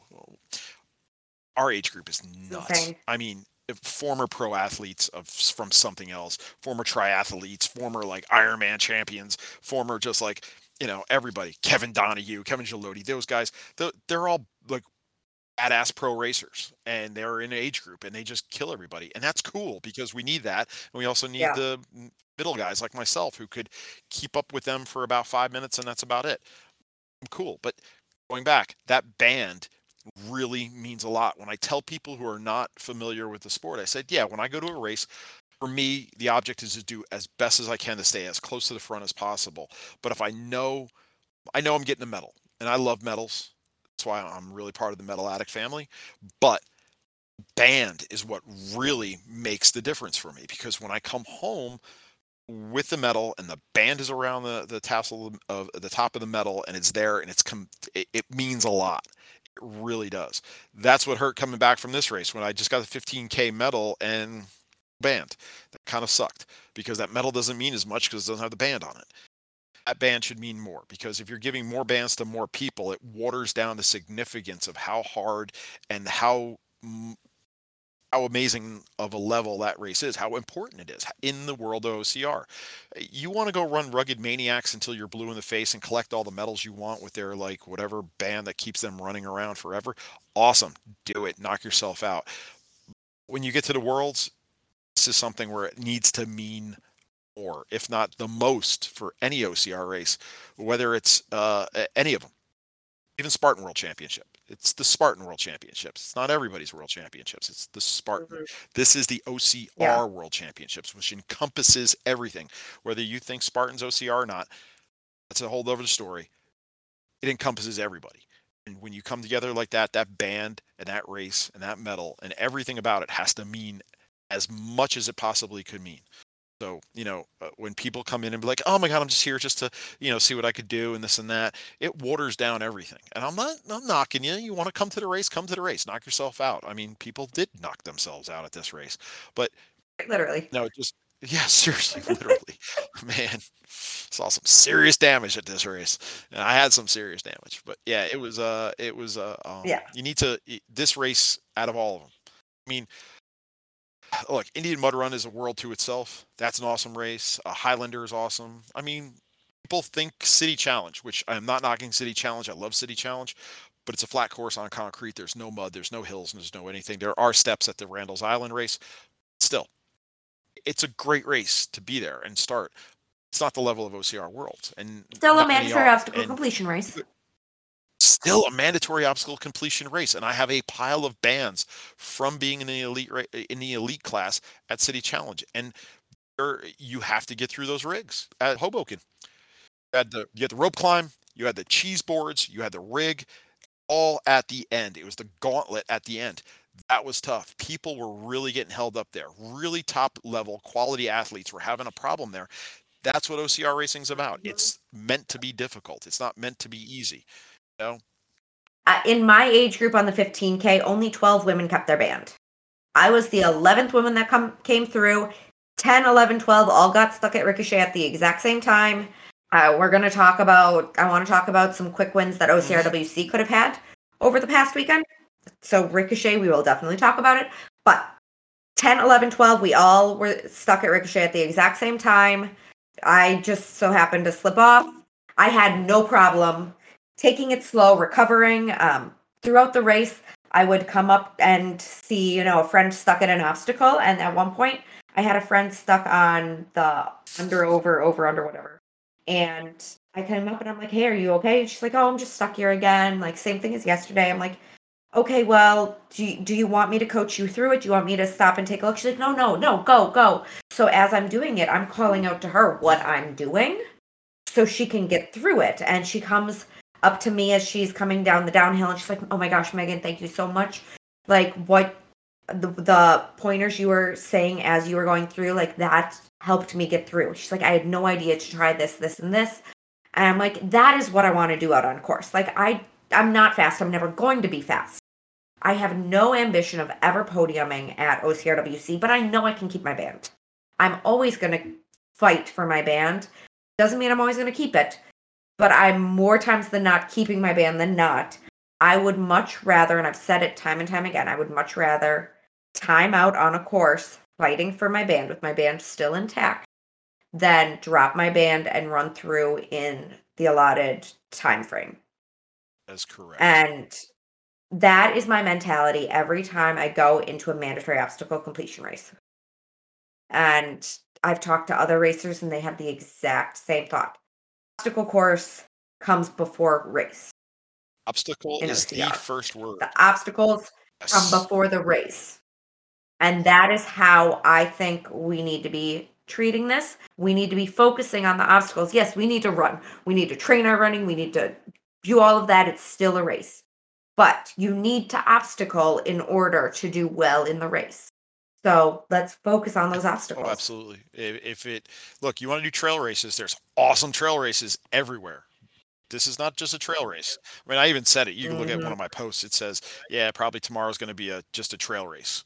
Because uh, one of my friends, Kathleen, is she was beat up too from the 3K, and she's like, "Yeah, tomorrow's probably just going to be more of a trail race," and that's what it turned out for me. But I was, you know, that's the way it is. You want to go do a trail race? Go. We were went down to the Savage, Maryland, and there again obstacle completion. Keep your band, awesome age groups, all that good stuff. Um, there was a you know there are people who were just like ripping through that course and if they made it through the obstacle or they didn't uh, uh, both at Pennsylvania and uh, Maryland, they uh, Savage has a, a, two killer rigs. Um, at Pennsylvania, I did not do well on it because it was a lache thing, but the um, Maryland one, um, I was able to figure out. It was very difficult. I was able to get through it. Took two times, but awesome. Kept my band. But looking through the rankings after the race and everything like that, I'm like, there were guys who whooped my ass by over a half hour and they didn't keep their bands. I'm I kind of know these guys are, yeah. and I'm like, they probably would have done pretty well if they actually gave it a shot anyway, or even put some effort. Now, look, I don't know their situations. Maybe something hurt, something didn't go right. They were scared of the water. I don't know, whatever it may be. But you know, they didn't a full effort into that race, and they didn't get ranked higher than me. But at the same time, it was like, hey, you didn't you didn't get your band. I had a friend actually. We th- uh, there was a post on Facebook, and one of the guys that ended up being on my team for the team race. He had made a post, and a mutual friend had commented and said, "I'm going out to run OCRWC. I just hope I'm not last." And I replied to the comment. I said, "Coming in last at OCRWC is nothing to be ashamed of. It's coming in first place, non-complete." because if you're last place with your band, you oh, yeah. fought like hell and you kept your band. If you are last place without your band, you fought like hell to keep your band. Unfortunately, it didn't happen. But if you are coming in first place, non complete, you dropped your band and you ran through. Not saying you didn't try all the obstacles. You could have tried, you could have fought, and yeah. some people just maybe spent more time. But I would, me personally, I would be less proud of myself for first place non complete. And I think the exact same thing with Savage, and that's why I will never stand on an age group podium without my band. If if I'm dropping my band and running through, I'm not proud of myself. That is not something I ever want to be proud of. And again, same with like Indian Mud Run. I know if I were to run age group at Indian Mud Run and if I'm not fighting for my band, I can or even if I am fighting for my band, I most likely could stand on an age group podium having fought for my band because very few women keep their band in age groups. But if I like only fail one and then I run through, I'm I don't have my band and I'm not proud of myself because I gave up on an obstacle and ran through. I had a really hard time when I had to do that the first year at Indian Mud Run knowing I could fail up to 5 obstacles and I only failed one. I came in within a minute of the time cutoff, and I was still able to place like mm-hmm. sixth female overall because I only yeah. failed one obstacle. But I didn't have my band, so I wasn't proud of myself. It, it feels really good, even because I've seen guys in my age group. I look at the non-completion, even at the World Championships. I looked at completion versus non-completion. There's a lot of guys who my ass in time, but again, you didn't keep your band. So I mean, hey, maybe you're personally proud of the time you did. Maybe you did try. Maybe I mean, who knows what actually happened out there on the course? Things do happen. People get hurt. You get hurt. I got hurt. Whatever. Still, there's a, a lot bigger sense of pride when you do keep that band. Um, and that's I think races like OCRWC, races like Savage, races like Indian Mud Run, Highlander, all those obstacle completion, city challenges, obstacle obstacle 100% obstacle completion. What was it? Team builder OCR. Um, you know, it, that's uh, you know, it was uh, it, it's just it, it, Yeah. it makes you feel better. So yeah, We I did. uh, We're we like going over and over and over. Keep your band. Um, we love mandatory Keep your obstacle band. completion, but like I don't want to piss people off. And if you are going out and you're trying something that gets you out of your comfort zone, congratulations. We're really proud of you. We do want to continue to see the sport grow, and with that, we need to continue to see more innovation. So we we only want to see you grow as obstacle course racers. And personally, I think if you're going in with the mentality of I'm going to lose my band, it's not progressing you as a racer or pushing the sport forward. Again, everybody's a little different. So if you want to talk about it personally or come back and bitch at me for, you know, whatever else, I'm happy to talk this through. I'm trying not to be cold hearted, um, whatever else. I just want to see everybody reach their maximum potential. everybody I, I see, everybody that is out there, because we see people who have recently got their ass off the couch or gone through something in life and said, you know what, I'm going to try this and put some serious effort into it. More power to you because this is the kind of sport that it's on you. It's it's not a team sport. You don't have to worry about somebody getting a home run to win the game for you. You have to hit your own personal home run to get to that finish line and there is a tremendous se- sense of pride. And one of the great things about this, and if uh, if I've sounded like an asshole during this podcast, I apologize, but I will be the number one person to pull you through and help you out at any race because uh, I, I know the difficulty it is to get out there and do it. It's not an easy thing to do. It is very difficult. And one thing about this sport is that the community itself um, is there to support you. Look, there's a handful of people at the very front of the pack that are there for the true race and the competition and the grind, and they want the medal, they want the podium, they want the glory, all of that. But there is a tremendous piece of this sport, which is the community that doesn't care about that. They care about more you than anything else. It's like I'm, you know, it's funny. Can I just say this? I'm actually like pointing to the screen like I'm on TV, and I'm pointing to that guy on the couch looking at me right now. But it comes down to that. We're there for you. Meg and I have helped countless people get over something as simple as a cargo net. It's simple for me. I was at Citi Field a couple years ago. And this guy, a little older than me, an Army veteran, went through some crazy ass shit during his career as an Army veteran, let himself go a little bit and said, I got to get back into shape. He got to the cargo net, which for some of us, like at, at level, and for most of you there, think the cargo net, man, you're going right over, boom. Some of us tumble over and have a good time. Great.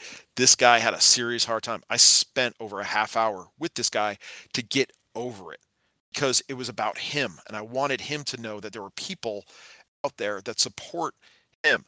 One of my favorite people, her name's Karen. She's from Long Island. She is a mom. Her kids are older. Uh, you might see her. Uh, Kiki is her handle Okay. on Instagram. Kiki Fiker. She's awesome. I love her. She was another one I met at a at a um, stadium race and helping her get over some obstacles. And I've been a thousand percent supporter of her because I know the struggles she's going through she's not a world class athlete, but she trains like a world class athlete. She has the mentality of a world class athlete, and she gets out there. She was at a bunch of races this year. She went to DEKA this year and kicked some ass at DEKA over in New Jersey this year.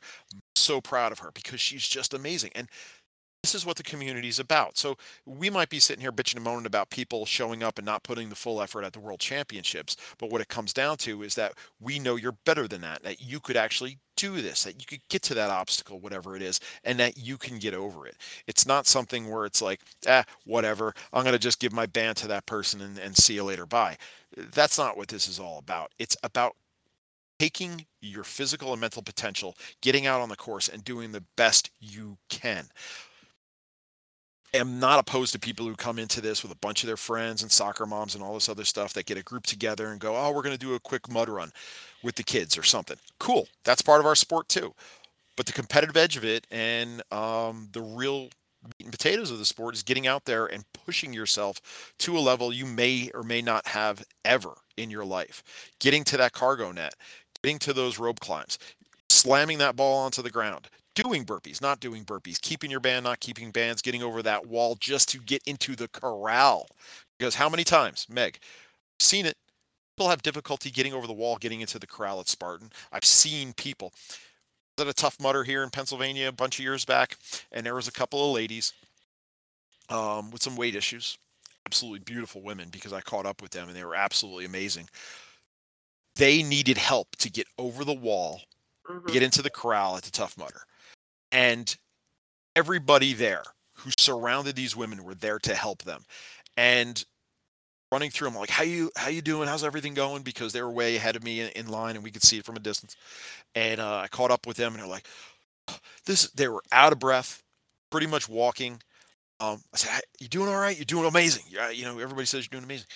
And they were just so happy to be there might not have gotten through every obstacle but they're happy to be there and they knew what it was that needed to be done and they did it and they got through got their headband felt good about it and that's what it's all about it's about the pride of getting out there and doing it. We were basically trying to say is that the OCR Worlds is something well above that. You just don't show up at the World Series because you feel like you could hit a home run. You have to earn your way there. And I think at the World Championships, if you got yourself there, you signed up, you really got to pull put a full effort into it. You want to keep that band. You want to have that mindset that every obstacle I'm going to try, every obstacle I'm going to put my damnedest into. Hurt or not. I tried it, didn't work too well. Even got a little, probably hurt myself even worse pushing myself through the 15K. You do it because you love it and you want to push yourself physically. And at the World Championships, it's the hardest thing you could do. You want to go to a Rugged Maniac and just walk around with your kids, that's awesome. Same thing. Do it, right? This sport is a, more about the community and more about pushing yourself, having the pride into keeping the bands, getting the medal, having the bragging rights at work on Monday, kind of thing. Um, and we're proud of everybody. I mean, this is an awesome community, and we want to, you know, if we we start ripping on people because of OCRWC, it's because it's the World Championship. It's not because it's the local rugged maniac. It's because when you get there, the OCRWC is something you earn that you busted your ass for. Just don't show up and already have that defeat attitude where like, eh, I'll get to a couple obstacles. I know I'm losing my band. I'm not even worried about it. You got to try. You got to try. You, you don't water down the competition just just to say you did it. Get in there and push. Even if you do lose your band at the first obstacle, don't try all the other ones because you'll probably get through a bunch more. Have a plan. Give multiple attempts at obstacles. Don't give up going with confidence. If you have made it this far and you're still like, shit, I hate you that you're saying, you know, I shouldn't be going out there. I'm not saying don't go out there. I'm saying if you would like help to go in with more confidence next year, by all means, please reach out to me. Ask all the questions, ask for all the advice. I will give you as much training help as I possibly can. This point, I'm really not making money. I just give away everything for free. It's bad. But I just want to see everybody succeed. I want to see the completion percentages at OCRWC go up, but not because they have to water things down for the athletes that come out. I want the caliber of athletes to go up, and that means I want to improve training. So the caliber of athletes go up, not because we are specifically finding only athletes that can actually complete the obstacles that are going out there. I want everybody to try new things. I want everybody to come out with confidence and just completely kick butt. If there are things that OCRWC can do to improve their completion percentage, do you have any little quick wins that you saw at OCRWC that the race itself could have taken to maybe boost that completion percentage a little bit? I think this year was at an awesome level, a perfect level. I can't think of one obstacle that was kind of uh, threw everybody off or was just like, wait, is this a little too easy? I mean, look, it, I- I know a guy. He's he's local from around here. He takes off. He just took off in the 15k. I got I caught up to him uh, at, at at Snake, uh, whatever they call it, Snake Charmer, something. The The ropes with the pit? knots of the snake pit. There you go. Um, and he couldn't do it. And even with my uh, messed up arm, I got through it first time, 1st Mhm. shot. And it's stuff like that, which is like it's the way it should be. Maybe I Yeah. could get through it a lot easier. This guy's gonna whoop my ass somewhere down the line, but it, it gives that kind of accordion effect where yeah, Yeah. he ran up fast and I got up there, and there was a lot of that.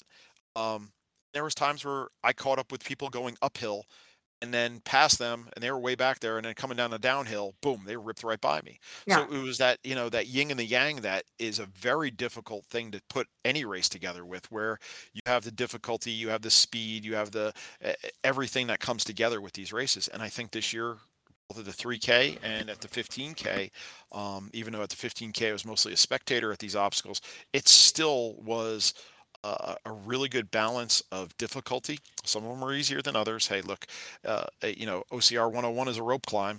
It's sometimes depending on where it is on the course, it's difficult. It was there. It was one of the easier ones. The carrying two shopping bags full of sand, that itself should be easy, but it does wear on you. I heard a funny story about those, but go on. But you know, it's it's one of those things where I think uh, this year's balance of uh, difficulty and um, uh, uh, um, and ease in some of them, it was right where it needed to be because uh, what was the final like for what was the final band count? Like what was the percentage of bands this I year? don't know. 70? It, it's heard- I somewhere heard like a 70. I didn't look. It was like I heard 70, maybe it was a 70% completion rate on some of them. Maybe maybe that's a little high. Oh, that's very high. There were like 20 or 30% of women. So yeah, I like Oh. the I like the uh, post they put on where they had all the pants. I'm like, yeah, mine's in there. So yeah, it was the but still. There were a couple of obstacles that I thought they could have taken, made a couple tweaks for quick Mhm. wins. The first, Gibbons. The Gibbons were really close.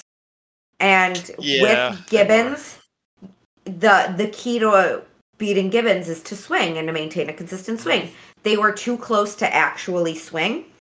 I tried skipping, and just because I'm shorter, uh, my wingspan wasn't long enough to skip one in between.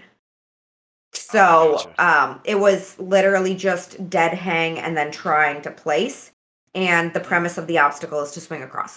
So I think if they just moved those a couple inches, four to six inches wider, they could have gotten a lot more people to get through them.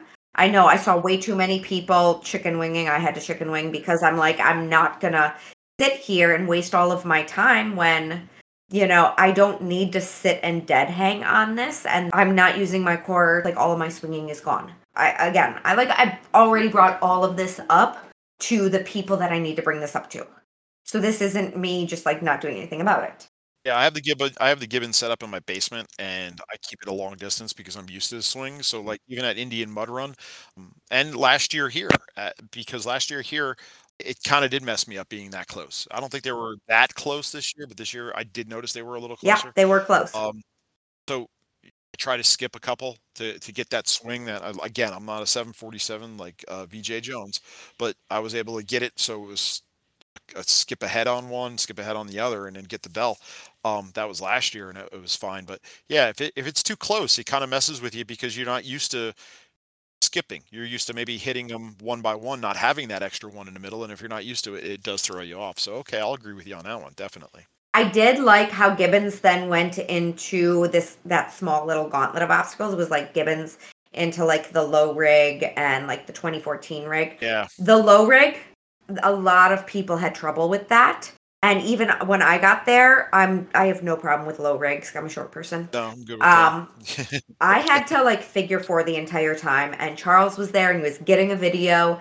And then by the time I finished, like I figure four my entire way through that, I'm so good. I hit the bell, I pass a lot of people, and then I come back down from you know the hose thing up at the top, and I see Charles again. And he's like, "Yeah, my card was full." And I only got about half of your low rig, so I'm gonna get you on the Mm. 2022 rig. And I'm like, oh, I hate you. And then like I was like just kind of struggling on the 2022 rig just because some of those grips I'm not the biggest fan of, but like I, was, Yeah, I was yeah. able to do it, like no problem. I just didn't want to. But going from the Gibbons to the low rig to the 2014 rig, after I beat that 2014 rig, even on the 2014 rig, my forearms were just completely gassed. And had they put mm. another rig there before going up that mountain, I would have been stuck for a little bit because I just wasn't gripping anything at that point. So I awesome job. Awesome job to the build crew and to Adrian and everybody else for that one because I think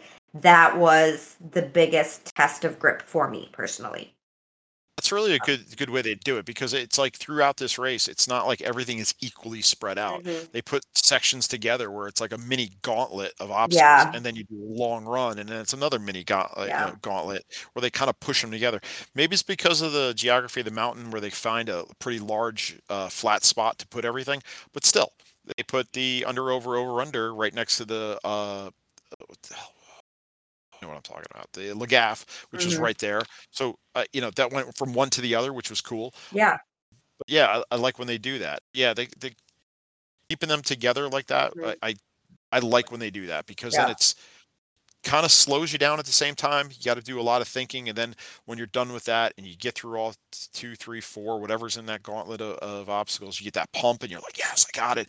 Your arms might hurt, your legs are kind of cramped up, or something's going on, but you're like, "Man, I, the, the energy you get from completing all of those at once kind of gets you up or down the mountain wherever they are." So Yeah.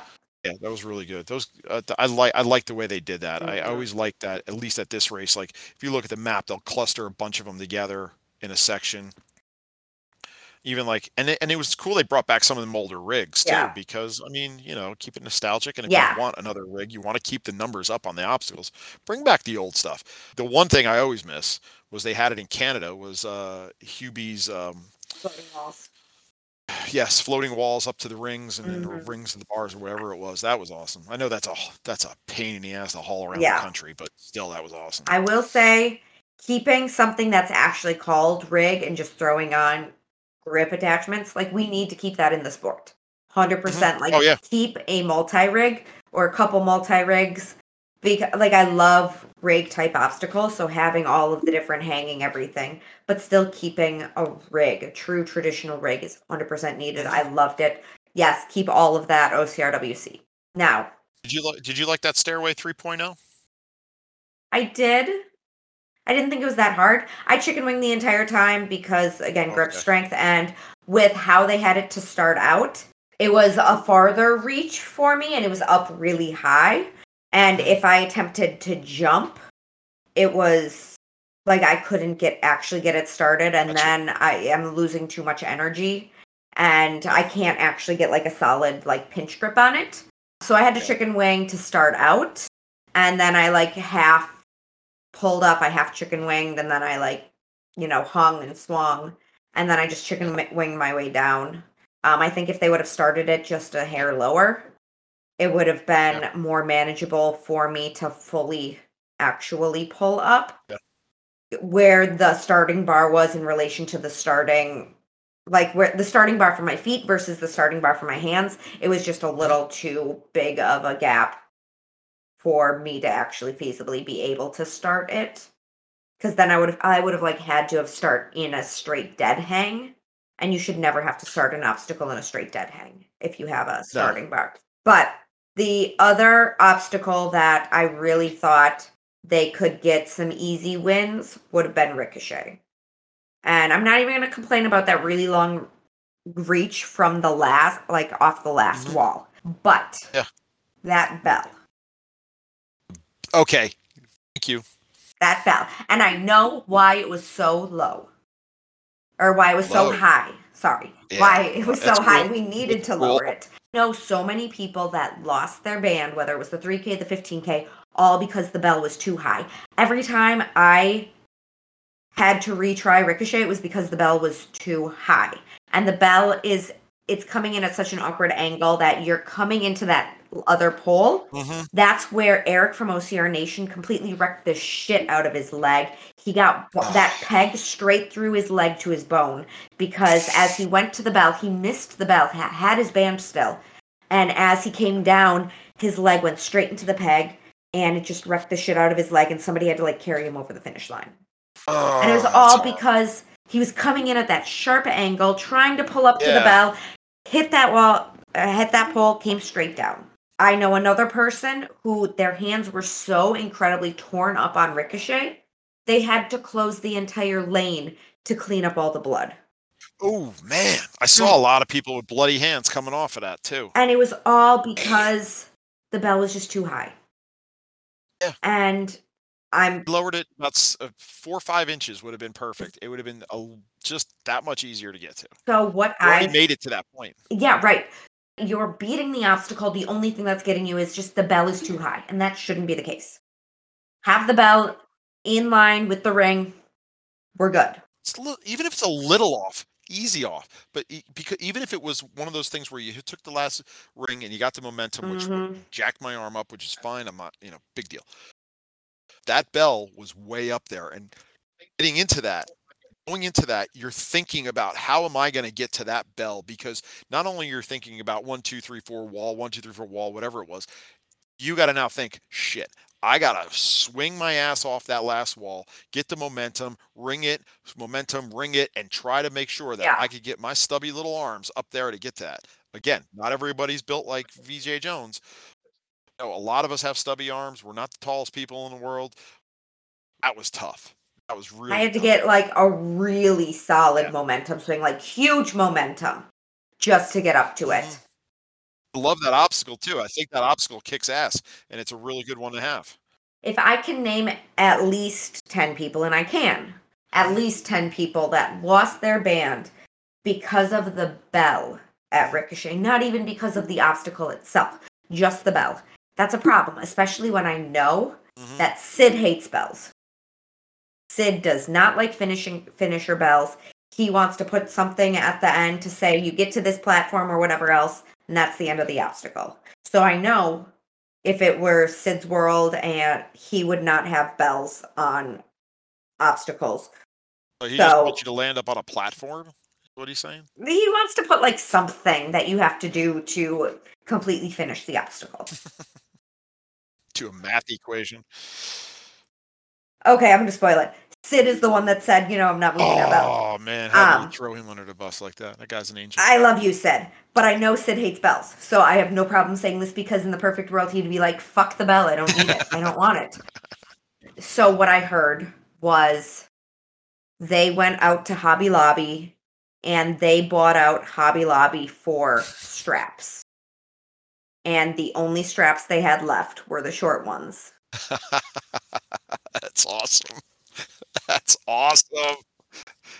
Man, behind the scenes. So they they Oh, knew that it was too shit. short, but that's all they could find. It's Not not always it's not always high tech shit, is it? No. I'm gonna I'm gonna say I was told this when they were all like zombie mode. So Listen, know? whatever- At, at, by the end of the weekend, whatever any of them Yeah. said, do not take seriously. yeah, You this know, is all telephone might not at have this even known where they were. I mean, Yeah, I'd never seen Aaron Yeah, exactly. a hat, and all of a sudden at the end of the race, he's got no hat. I'm like, is he is he okay? Yeah. Yeah. you know, This is all just a Dana's game of not there to make sure he's okay. He's counting on Sid to take care of him. You know, Yeah. look yeah. after each other. So you know, Uh, take everything we say with a grain of salt. oh yeah, we're, we're, we're just the messenger. I'll, I'll be the I'll be the first one to tell you I'm just an asshole. So who cares? Um, Yeah. Listen, so it's it, it, it- We're talking about one of the greatest sports on earth when it comes to not only what we do as athletes, but the community we keep and the support we give each other. So, uh, you know, I mean, yeah, there's certain people. Hey, man, you know, they don't like each other well, but overall, we're all in it for for the joy of watching people Mhm. succeed.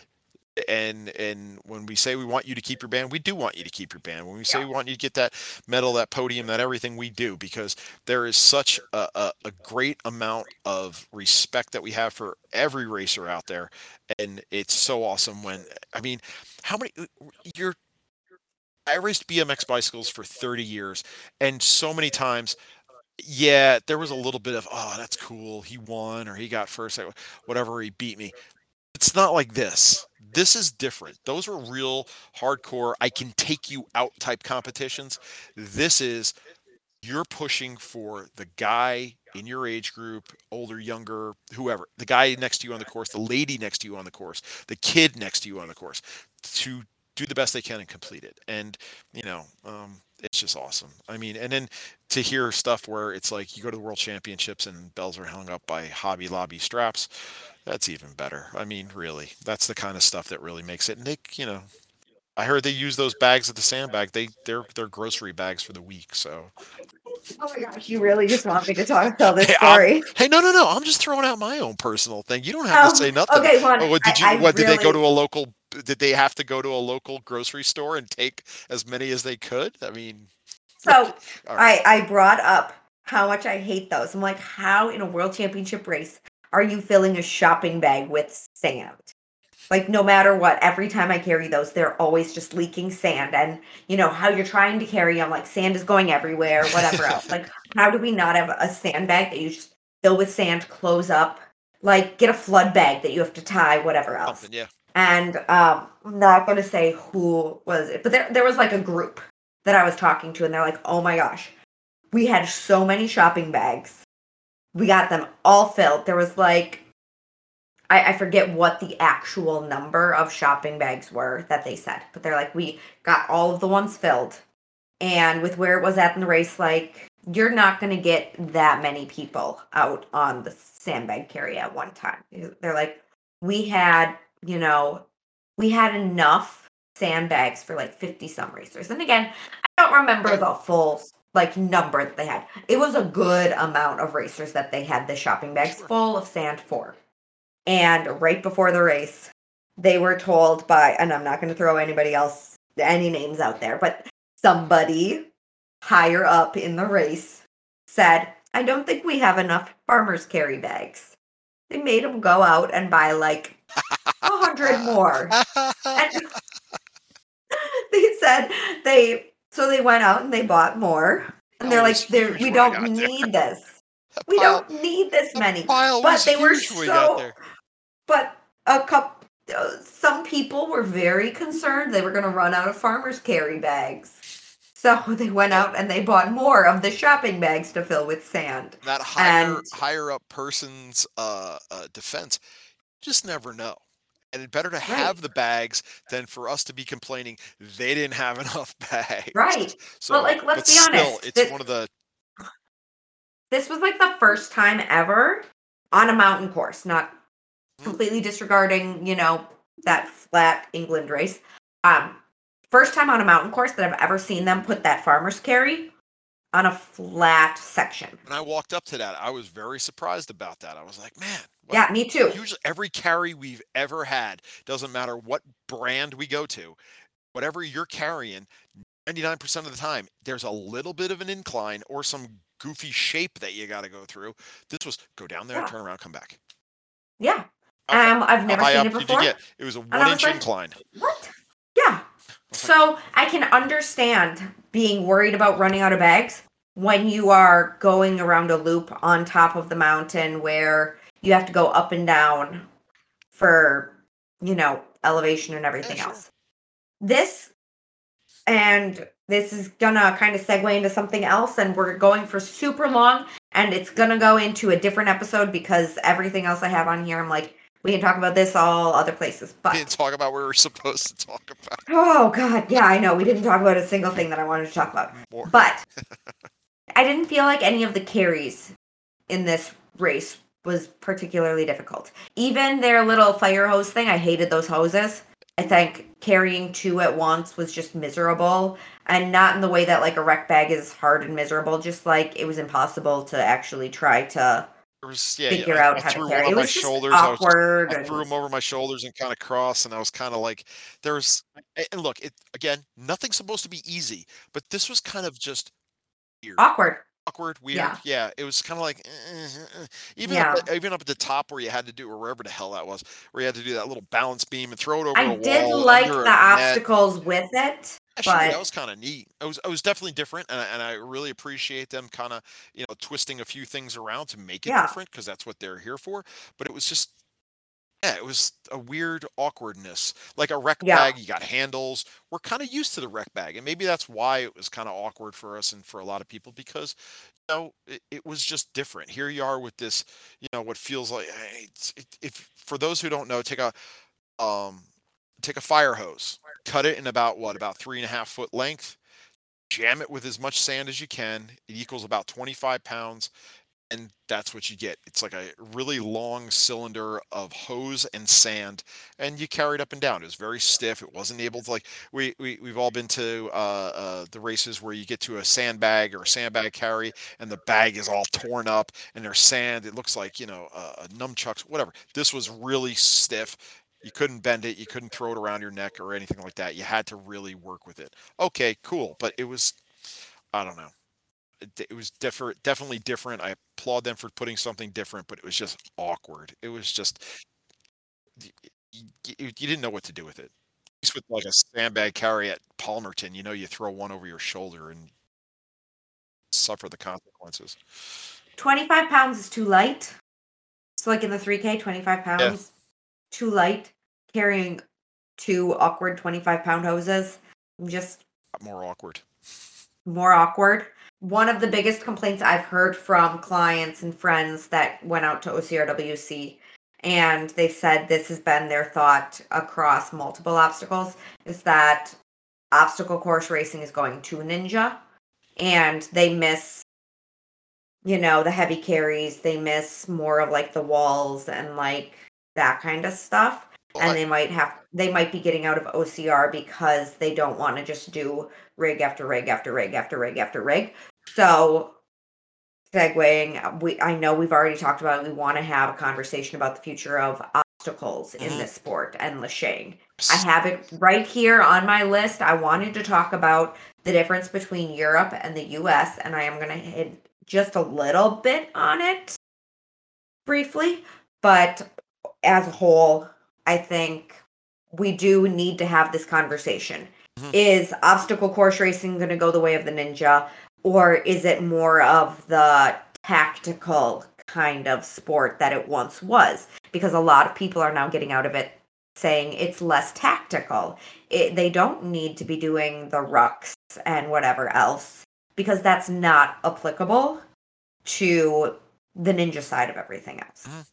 And I kind of sort of messaged Sid and said, Hey, I want you to come on and talk about the future of obstacles and the innovation side and where we predict this is going. Sure. Now, with that, I'm still not naming sources. I heard there is speculation that OCRWC Yes. might not leave the US. Stratton wants it back, oh, heard other. but the um they they didn't have the best time with the communication this year. So we don't know the um some people just weren't too thrilled with how the communication went. So they would be okay with not going back to Stratton. Mhm. I don't know if that means they'd find something else in the US for you know for financial reasons or whatever else. I didn't even ask about that kind of stuff. They said the other possible locations could be and again this is all speculation. I'm not saying who I hear this from whatever else, but people were tossing around Spain, they were tossing around Sweden, and they said something that Hannibal Race might be willing to sponsor or partner. And I think that's why OCRWC in England worked out was because they found uh, nuclear races who already had a good amount of their obstacles already built. Yeah. If you have permanent courses or if you have a race brand kind of working with you, then you don't have to worry about bringing as much stuff over or bringing over your builders or whatever. Sure. else. I think if, Again, if a lot of speculation. Oh, and you know what? Um, again, we're going to talk about the European thing soon, but if you follow enough of those European races um, on Instagram, Facebook, wherever, some of the stuff they do is crazy, and they do Yeah. it like downtown settings. Some of them are like in the middle of a town. Um, and, and again, Europe's a lot different than the United States in a lot of aspects when it comes to uh, uh, city cities and towns and stuff like that. But one of the cool things about like Stratton and the uh, one up at Blue Mountain in Canada, having it at a ski mountain, you have that whole village, townish kind of Mhm. atmosphere when you run Yep. through. That's really awesome. And in Europe, they would do that. Um, I would. They didn't in England. Nuclear races was great. in a mud but they field, isn't it? Did right. So they didn't you didn't have the same kind of um atmosphere and I think that was a big miss from OCRWC. You couldn't have, you know, people just roaming around, you know, sitting at a restaurant and being like, "Oh, hey, look, there's Hubie coming through," or whatever yeah, How else. many people yelled at you when they went by? Some Yeah, like- those restaurants and coffee shops. People who Yeah. were just there, kind of hanging out on vacation with their dogs or you know locals. It cool to see that. Yeah, I mean, it's- nuclear wouldn't do that. If you went to, let's say, if you if you hit a hit a town in I don't know Spain or Sweden, went in the middle, like kind of sort of off the off the uh, Stockholm area, something. I'm just throwing names out there. I don't know what the hell's going on, but you know the if you are familiar with the geography and the cities and the towns in uh, Europe, they're really tight knit. Do crazy stuff in those towns with some of them obstacle course races. I think Yeah. what Viking and the toughest is wait the toughest is in England, but I think Viking race, Runmageddon, a couple of those across northern Europe, which are really badass. You know, they it, I'm sure if they did it the right way, they could get like they did in in the past, like they did up in Canada. They brought those brands together because Indian Yeah. Mud Run came together, Northman came together, a handful of other races came in, gave them their best obstacle, just like here in Stratton. Um, Black Swamp brought their Bigfoot race, all that kind of stuff. You put that together. Europe is is huge. You follow. I follow a handful of people.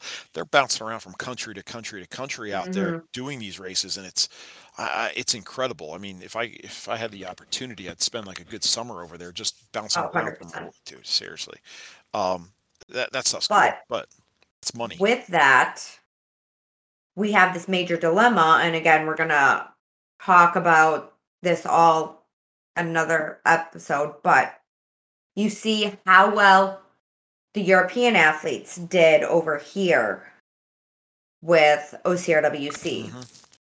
They are used to a different caliber of race brands. So OCRWC played to the US racer in this. And I know like it's not playing to the Spartan strengths or whatever else, but I utilized a lot of the stuff that the mandatory obstacle completion races over here would see. Now, if you go to Europe and you're trying to pull in a European audience, you're pulling in European obstacles. You can, you're going to get even less Americans keeping their band. So until we bridge that gap Mhm. between the obstacles, a European OCRWC is not going to have the same appeal to the Americans, and not just because we have to fly across the pond. A lot of Americans want to go travel, but because we're not laching, we're not salmon laddering, we're not doing all that ninja shit yet. We want to, at least a good majority of us do, or portion. I can't even say majority. But if you have people saying oh, OCRWC isn't tactical anymore, we don't have any heavy carries, we don't have any crawls, we don't have any walls. I need to get out of the sport because everything that I came in and loved is all gone. Now it's just being replaced by rigs. That's why you stay Well, with that's a- Spartan. Go stay with Spartan if Yeah. you just want walls, crawls, barbed wire, and uh, heavy carries. You know, do that. You come to you go to a, a- any of those other races, like you're doing like Highlander Assault, or you're doing Frontline, or you're doing Battle Alliance. You're getting uh, obstacle Mhm. intense races. So there is a balance. There's a pretty good balance. I mean, you want to just go ruck. GORUCK has a whole series of events that you could Yeah. do. You want to go do Spartans. Spartans. Uh, you you you could you. Can, I was ready to say swing a dead cat, but you could barely you could get to a Spartan tomorrow if you wanted to. They're everywhere. They do a lot of good stuff all over the country. But if you want to get to a hard races, you're willing to travel. And you know what? When it comes to world championship stuff, people if so Europeans and um, the, uh, everyone from Latin America that came up for this race, they weren't, you know, they weren't the corral fillers. Uh, you know, they weren't the corral fillers in Sweden. They weren't the corral fillers in Poland. They weren't that. They were the elite that knew that they were world championship caliber racers. They knew they were going to come to the United States and race. It'll be the complete opposite uh, going over to Europe not everybody's going to go to Europe. The corral fillers that run rugged maniacs and think they're good at that, who get the free pass to go to OCR Worlds, are not going to go over to Spain, Sweden, Poland, wherever it is, and do a race over there. It's going to be people, maybe not even at our level, going over there and doing it. It's going to be the elite of the elite Americans, Canadians, Mexicans that go over there, perform at their best because any world championship in any sport you go to, whether the, if the world championship is held in Asia, it's an Asian, uh, uh, usually Asian dominated. You go to South America, it's South America. It's going to be a European dominated if it goes to Europe or if it goes wherever. And if Adrian and his crew can get together enough with those races over there and really work with them, a handful of the races like they've done before, they could put together a pretty kick-ass obstacle race. Um, look, I'm not saying it has a, a level of money like Formula One or anything, but Formula One carts itself all over the world. I'm not saying it's easy for them to do it, but if Hubie could get his rig from uh, Ohio up to Canada, you know, someone can get a rig from Poland or from France to Sweden or maybe even to uh, Denmark or something that's either a little closer. It can be done. It's just it's they have to work out the logistics. I mean, they had to work out the logistics for this as well. Could be done. It's just you have to get the cooperation and the willingness of the people to do it, and I think they could because that sport over there, um, you got enough kick-ass people over there that'll go out go out of their way to make it happen. When Hubie saw the nuclear ninja rings, I don't even know what year it was. It was before um, OCRWC at nuclear races, but when Hubie saw the ninja rings from nuclear races, he contacted nuclear races and said, Hey, I love this obstacle. Can we build it? And they said, Yeah, by all means, go ahead. Yeah. And then Hubie went over, ran OCRWC at nuclear race and learned the nuclear race rules hmm and he adapted his rules to match the nuclear race rules. Sure. I can only hope, and hell, I'll ask them. I can only hope Sid, Aaron, all of those guys talk to some of the race directors. I know that the Hannibal race guys were at OCRWC because they got me on a live video doing drop zone, and that's the only video of drop zone I have. Oh, nice. Uh, no shame, I stole it off Instagram. Hell yeah, I you gotta do, them gotta do. it got to do what you got to do. Um, so I'm hoping that they took a little bit of time from them and said, "Hey, like, do, what is the signature obstacle of yours? Do you mind if we bring it over here and you know give it the name Hannibal Sure.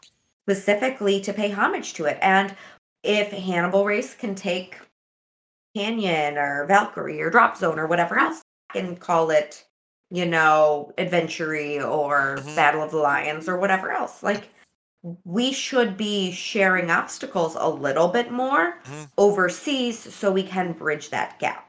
Yeah, I think I think Aaron knows that because I talk to Aaron a lot about Europeans. I send him like uh like I get some obscure uh, you know uh a, a European clip from somewhere in Poland or something like that because Poland uh Poland and the Czech and Slovaks they have a ton of really good races out there and they're small. And again, Bison Race, uh Runmageddon, they come up with some crazy stuff and I'm like, dude, look at this. Look at this. These crazy things that they come up with and it's not like it's not dangerous stuff. It's just a different way to grip. Same height as a Mhm. monkey bar would be, same height as a regular rig would be, but they tweak it in a way that, again, a different area of the world. They think a little different. They might see something a little different, and they make it happen. He's done stuff that's close to European. You saw what was at Indian Mud Run. You saw Yeah. what was here at the World Championships. I mean, It's he came up with the over. Kraken after Europe Yeah. already had. That was the exact same thing as the It's Kraken. still cool, man. Now you can only see it at Frontline, Mhm. but like they're doing it over in Europe. Sure. So like, Yeah. how can if you need to call it Frontline's Kraken and put it on you know a Battle of the Lions course, like I'm sure you could figure out that partnership somehow. I mean, that's what they did at Indian. I mean, you saw they had the Yeah. Battle Alliance rig, they had the Race Ready rig, they had all those. The abominable, the Abominable, like all of yeah. them. Yeah. It's awesome. I love that stuff, and it's that's where again going back to the community. Hey, we're all in here to help each other. You know, um, they show up at each other's races and help. They share each other's equipment. They share each other's uh, ideas. You know that that's the way that's the way the sport's going to grow.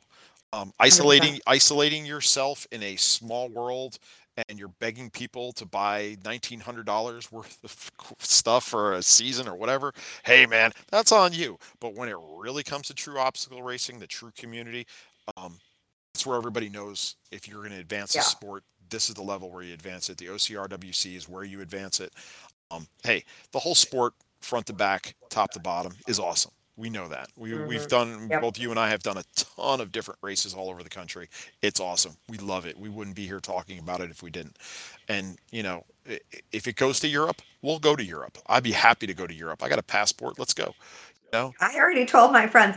I have friends that are like, "Hey, we're gonna go to Oktoberfest next year." I said, "Hey, if race. OCRWC is in Europe, I will go and I will race and I will go to Oktoberfest. Just make sure that Oktoberfest is still going on after the race because I'm not going to Oktoberfest before I have to race. Oh. Oh, if I could tell a little story, I made a mistake. I don't know. It wasn't much of a mistake. Well, no, mess that thing up.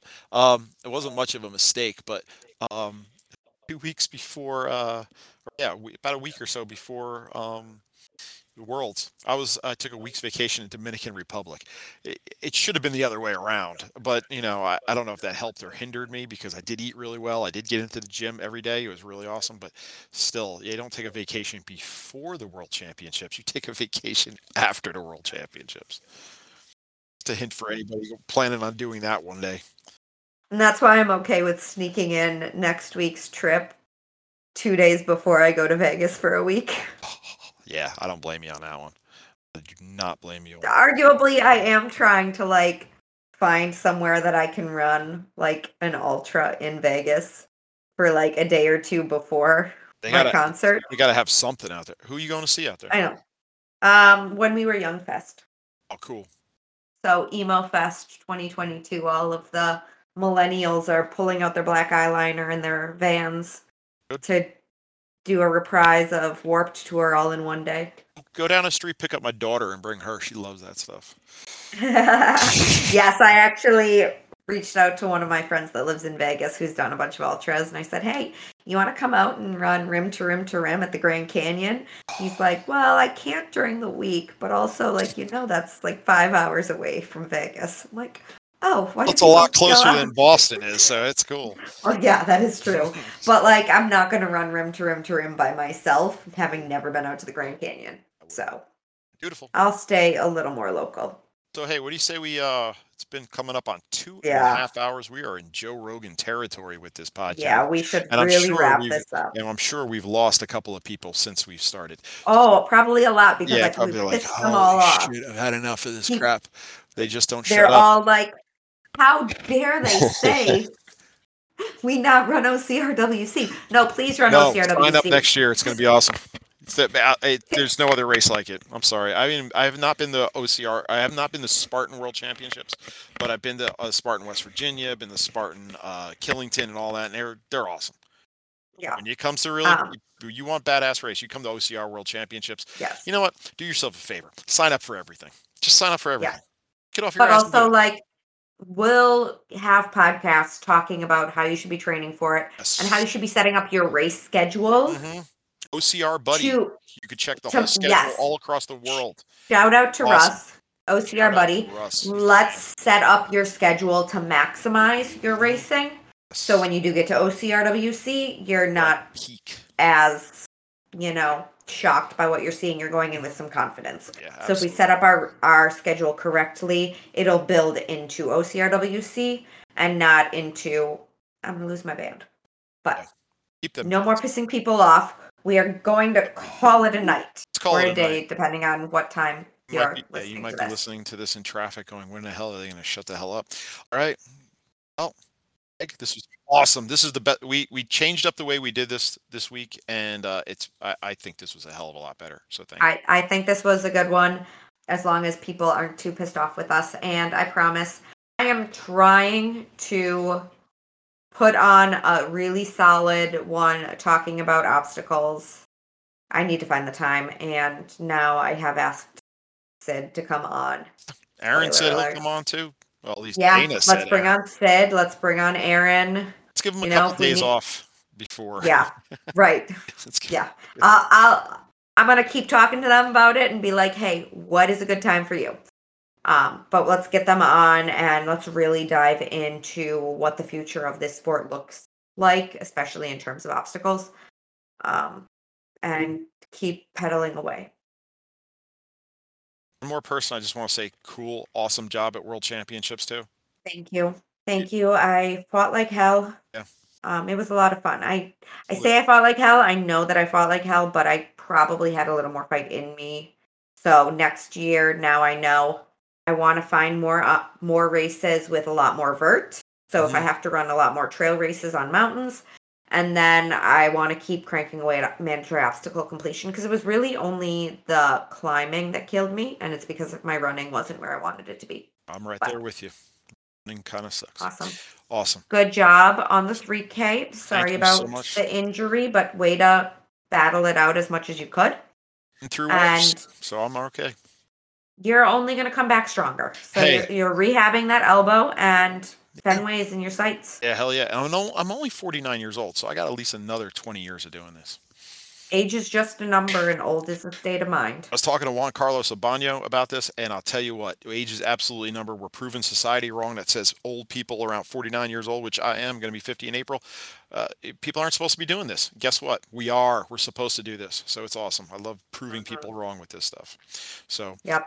all right, I have 70 year old clients in the best shape of their life. Best shape of my life. So, oh, my name is Brian Lynch. Name's on the back of my jersey. You want to find me? I'll be at City Challenge in Fenway. My Instagram handle is Lynch underscore BMX underscore OCR. I am Brian Lynch. I want to thank Race Ready Obstacles, Medal Addict, Barbarian Boot Camp, Quantum Design Labs, Workout and Done Grips. They help keep my hands in one piece. And of course, OCR Buddy and Hoplite Outfitters. Those are my best people that help me out. Cross supporters. I support them. They support me. Yeah, I love them. Awesome. My name is Maggie B. ATC. I am the OCR trainer on Facebook, YouTube, Instagram. I have a website. I offer online coaching and training. I offer in person training if you are in the Boston area. We are Middle of the Pack Podcast. You can find us on Instagram, Facebook, all of your podcasting apps. Obviously, you're listening to us right now, so you know You a little us. bit about where to find us. Find us. So, thank you guys so much for listening in. I am excited to have something else very awesome coming to you very shortly. Stay tuned. I will tell you all about it probably within the next week if it actually happens. Okay, bye. Get out there. Bye bye.